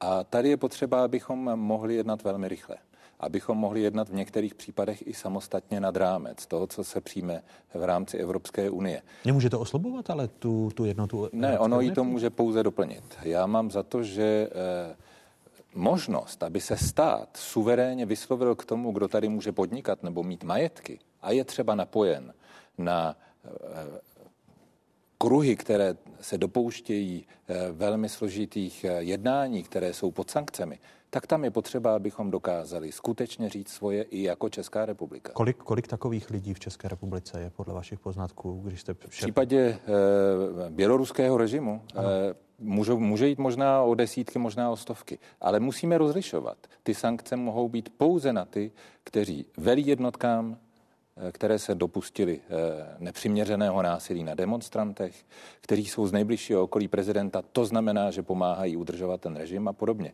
To nemůže být jenom politická deklarace, to má vážné právní konsekvence, musíme být v tom velmi seriózní. Když mluvíte o desítkách nebo o stovkách, tak nemáte seznam jako člověk, který se dostává k informacím, které nám smrtelníkům jsou upřeny, kterým byste odůvodnil ano, nečekejme na Evropskou unii, možná iniciujeme v Senátu takovou aktivitu a pošleme do poslanecké sněmovny návrh nějakého zákona o sankcích vůči představitelům běloruského režimu, kteří pobývají na území České republiky. On ten návrh už dneska existuje. Už existuje ve sněmovně. To znamená, že už je připraven. Tady a mohlo být o návrh, který bude sankcionovat všechny režimy. Tady nemusíme mluvit jenom o Bělorusku. Ale ten, pokud se nemýlím, ten návrh, o kterém vy mluvíte, tak je lidově řečeno zaparkovaný. Není to priorita pro poslaneckou sněmovnu, aby ho teď schvalovala. Proto se vás ptám na to, jestli není na místě nějaká iniciativa od vás jako od senátorů, eh, když mluvíte o desítkách až stovkách představitelů, eh, kteří jsou napojeni na běloruský režim až žijí v České republice nebo podnikají v České republice. Co bude, mohou tady mít nemovitosti například, mohou tady mít firmy nebo podobně. Eh, co bude rychlejší? Nejrychlejší je za pomoci poslanecké iniciativy. Takže tady jde o čas. Proto je potřeba, abychom pracovali s poslanci a jsme Ale poslanci se k tomu nemají. Viděl jste, jak dopadla hlasování o usnesení, kdy premiér Andrej Babiš eh, jako lídr hnutí ANO je ve svých eh, postojích a požadavcích daleko radikálnější než jeho vlastní poslanecký klub? Mně ta rozprava o Bělorusku v naší sněmovně byla eh, skutečně velmi smutnou zkušeností. Je s podivem, že pan premiér nemá porozumění svého vlastního klubu a že se tam celá řada rozumných opatření a ustanovení nepodařila prohlasovat. Musím říct, že každý občan České republiky by si ten záznam měl znovu pustit, aby věděl, s jakou argumentací se tam také lze setkat. Jsme demokratická země, za svobodu je potřeba bojovat a v tomto případě jako kdybychom se nechtěli zajímat, co se děje v našem sousedství. Pane řediteli, eh, podle vašich informací jsou a pobývají v České republice, po případě mají nemovitosti lidi, kteří eh, jsou loajální Lukašenkou režimu a mohou svým způsobem udržovat i Lukašenkův režim v chodu a možná by ta česká cesta dřívější než evropská té věci pomohla? Já se omlouvám, já to nevím. Opravdu to nevím, můžou tady být, ale to byl vysoce pravděpodobné, protože Česká republika je atraktivní pro ty lidi, je to bezpečná země, domluví se jazykově pro ně prostě blízká. To se netýká pouze Běloruska, týká se to toho postsovětského prostoru celého si myslím. A jenom těm seznamům, pan předseda mluví o nějaké naší iniciativě, jestli máte nějaké jména, jsem s nimi jsem s nimi ministerstvo zahraniční věcí sestavuje tento seznam, tento seznam se posílá na delegaci Evropské komise do Minsku a tam potom bude poslán do ústředí, takže jestli máte nějaké jména, jsem s nimi, zařadíme na ten seznam, není absolutně problém. Další věc, sankční režim. Já jako náměstek ministra zahraniční věcí jsem byl poprvé v poslanecké sněmovně v roce 2001 projednávat eh, implementační zákon, který by řešil implementaci sankčních režimů do českého vnitrostátního zákonodárství. Dneska máme rok 2020 20, to znamená 19 let poté a ten zákon pořád ještě není pořádně schválen. Takže po této stránce si myslím, že je to celé, je to daleko širší problém než jenom běloruské, běloruský případ Běloruska, ale myslím si, že by zde teda zákonodárci měli konat, protože bohužel ty krizové situace eh, Běloruskem určitě nekončí. Takže říkám znovu, my jsme schopni reagovat, jsme součástí Evropské unie, jsme schopni prosadit některé naše priority v rámci společné zahraniční a bezpečnostní politiky, ale musíme být dostatečně aktivní. Vy jste chtěli reagovat, pane předsedo? Když jsme u těch sankcí, on to není jenom právní problém, je to také politický problém. A jak dobře víme, tak sankční režim vůči například Ruské federaci, to znamená další zemi, která v tomto konfliktu také se angažuje, tak nejčastěji v roce 18 porušovali nebo spochybňovali e, několik politiků. A za Českou republiku tady jsme uvedeni rovnou dvakrát. Je tady uveden Miloš Zeman a Andrej Babiš.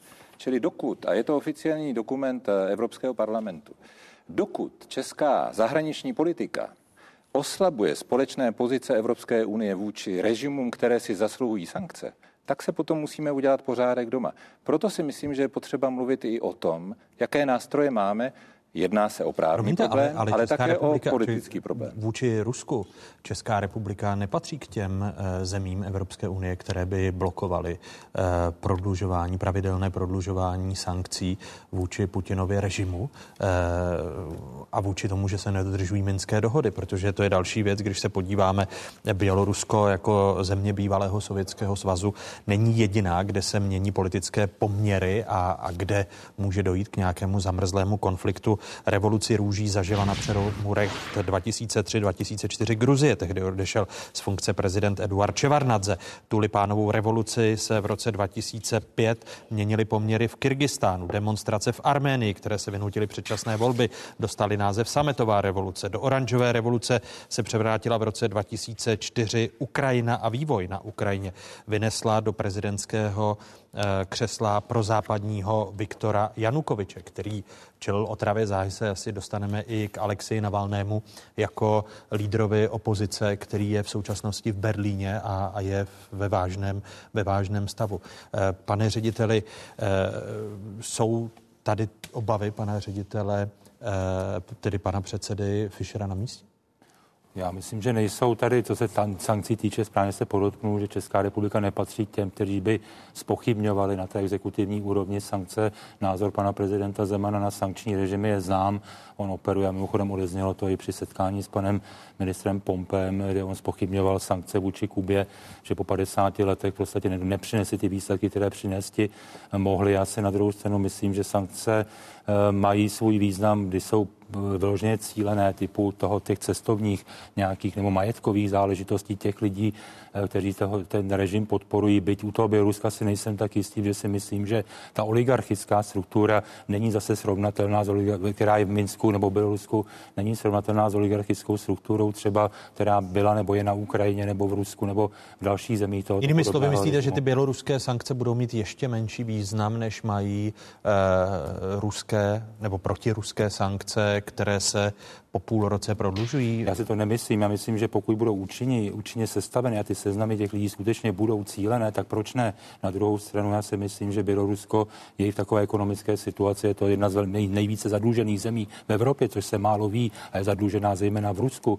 s dodávkami plynu a další věcí. Takže to zase odnesou ty obyčejní lidé, kteří jsou na té dnešní kteří jsou na ulici dneska a budou postiženi tím, že třeba nebudou moci vykonávat nějaké činnosti. Jedna věc je tato a druhá věc je třeba, pokud by ty sankce se měly týkat právě těchto lidí v tom smyslu, že nemohou cestovat. To si myslím je velmi špatně a jedno z těch našich opatření nebo respektive vládních návrhů je to, aby se dávali stipendia studentům, aby se podpora, podpořila nezávislá žurnalistika. To je jedno z velmi silných témat, které bude v tom eh, materiálu v pondělí vláda projednávat. To si myslím jsou všechno kroky, které vedou k tomu, že eh, ta revoluce nebo ten, ta změna, nebo ten, já bych to nazval v tom Bělorusku jednou přijde. Jenom mi, mi dovolíte jednu poznámku. Já si myslím, že to vnější zasahování musíme být velmi opatrní. Já jsem zase viděl fotky včera s paní, s paní Timoš, ty, no, no, v kandidátskou prezidentskou. Uh, ano, víme. No, tak zase se tam fotí prostě s lidmi, nebo s jedním člověkem, nebudu říkat jeho jméno, který organizoval ty arabské revoluce, který, byl, který mluvil na Majdanu, který vyzýval lidi, aby prostě bojovali, aby svrhli ty diktátory, tak zase, zase se nám to vrací zpátky. Ale promiňte, ale Světlana Cichanouská, Cichanovská, máte, promiňte, já si vždycky pletu to t s tím, co... Eh, mně se zase hůře, mě se hůře, no. hůře vyslovuje, abych nekomol, nekomol její jméno ona sama, eh, řekla, že ustupuje do pozadí, ano. protože eh, v případných opakovaných volbách to nebude žena a nebude to ona, která by stanula proti Lukašenkovi. Ano, právě paní Cichanovská toto udělala, taky sama řekla, že ona nechce být uznanou prezidentkou, podobně jako pan Guaido ve Venezuele na druhou stranu. A to je, myslím, problém dneska situace Bělorusku je, že eh, chybí lídři. Já jsem vzpomenul rok 2001, kdy jsem jednal, teda mimochodem nejenom o tom sankčním eh, zákonu, ale s celou řadou, a myslím, že pan předseda je potkal také eh, běloruských opozičních politiků, kteří vystupovali, byli kandidáti na prezidenty. Já se jich nechci dotknout, chraň pámbu, jo byli to velmi slušní, vzdělaní lidé, ale oni neměli ten tah na branku, bych řekl, nebyli schopni se nějakým způsobem sjednotit. E, ta, ta jednota té opozice nebyla taková, jaká by prostě vyžadovala nějakou... Pane řediteli, ale to kritizuje, když si člověk přečte ruský denník Anny Politkovské, tak e, tam to píše i ve vztahu k Rusku, že diktátoři a autoritáři typu Vladimira Putina, ale konec konců i Alexandra Lukašenka to mají snažší, protože mají roztříštěnou opozici a na straně druhé oni nedodržují žádná pravidla. A tím se dostávám k Alexi Navalnému. Eh, jak může Západ, Evropská unie, Česká republika efektivně čelit eh, agresi, porušování základních lidských práv, mezinárodních norem, ke kterým se ty státy jako Rusko, Bělorusko přihlásí, když najednou e, zastřelení Borise Němcova, zastřelení Anny Politkovské, léčený žurnalista v Berlíně ve st- na stejné klinice, co je dnes e, Alex e, Navalny. Jak může Západ čelit těmto věcem, když někteří autoritáři podepíší cokoliv, ale nedodržují ta pravidla. Samozřejmě je to špatné, protože samozřejmě jedna, jedna, máme několik forem, jak na ty autoritáře působit. Jedna z těch forem je samozřejmě tzv. ten horký konflikt, že v tou zemí vyvoláme válku a nějakou vnější silou ten režim svrneme. Já si myslím, že není v zájmu mezinárodního společenství dneska mít takovou horkou válku s Ruskou federací nebo s jakoukoliv jinou zemí na světě. Zdůrazňuji, to se netýká jenom Ruské federace. Nemluvili jsme o Číně třeba, o Číně, hmm. to je další, další velké téma. Na druhou stranu my se musíme snažit eh, prostě jako mezinárodní společenství a stalo se to v případě pana Skripala, kdy teda byla jednotná reakce států Evropské unie, kdy teda docházelo k vyhošťování ruských diplomatů, tenkrát z ambasád eh, Evropské unie, respektive států NATO, aby byl úplně přesný. To bylo na tomto formátu, takže nějaká reakce. Myslíte, myslíte, že toto by mělo přijít i v případě Alexeje Navalného? To je otázka další. Samozřejmě Alexej Navalný je ten, nej, ne, ne to nějakým dalším, jakoby je to možná, on je to nejvýraznější tvář dneska ruské opozice, i nejvíc viděna v zahraničí a tak dále.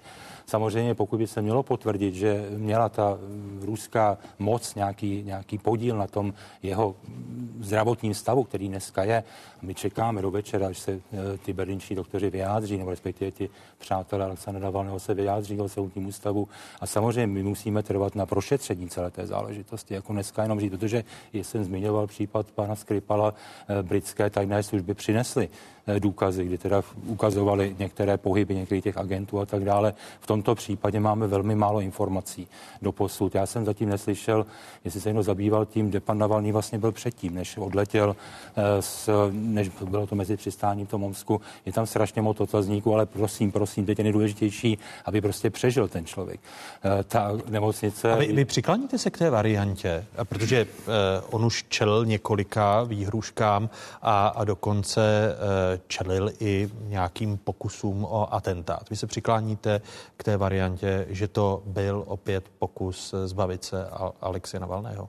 Pane Moravče, já se, já se bojím to takhle říct. Prostě jako skutečně dneska je eh, v Rusku. Já se ptám, jestli já to vím, považujete za jednu z nejpravděpodobnějších variant. Já si netroufám říct, že to nějaká nej, nejpravděpodobnější varianta, ale pravděpodobně asi jedna z variant to bude. Je otázka, jestli proběhne nějaké šetření na ruské straně a jaký, jaké bude mít výsledky. Je otázka, co se ukáže z těch rozborů. Podívejte se, jak dopadla všechna šetření na ruské straně, která se týkala Borise Němcova a Anny Politkovské. Vždy to byli e, údajní Čečenci a objednavatele vražce nikdy eh, dohledat nepodařilo.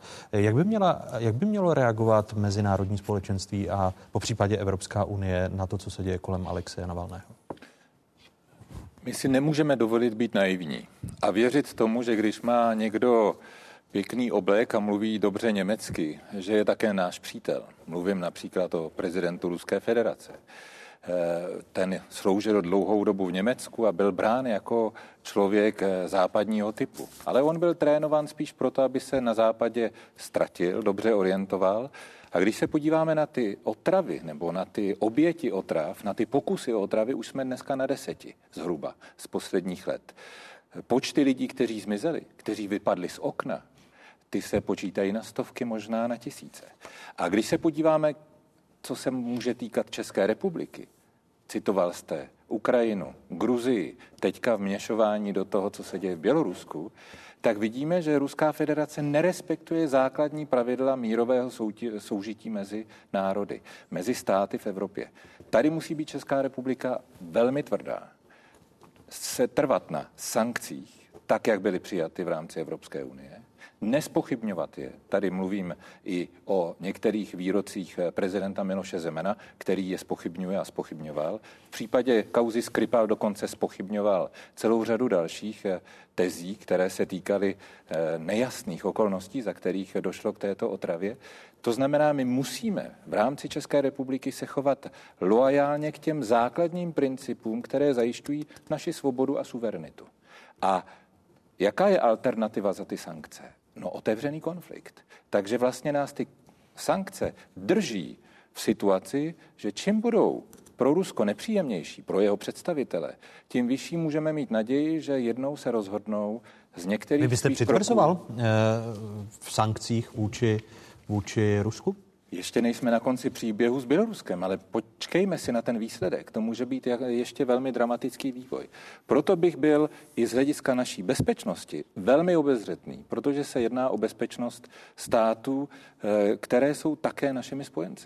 Děkuji eh, dalším hostům otázek, kterými byli předseda Senátního zahraničního výboru Pavel Fischer a ředitel odboru zahraničního kanceláře prezidenta republiky, zároveň poradce premiéra Rudolf Jindrak. Děkuji za tuto věcnou debatu a těším se na další setkání o zahraniční politice. Díky. Děkuji za pozvání. Naschledanou. Takové byly dnešní otázky. Připomínám, že nás najdete na internetových stránkách České televize, známá adresa, stejně tak jsme na sociálních sítích. Hezký zbytek neděle, pokud možno ve společnosti z Pravodajské 24.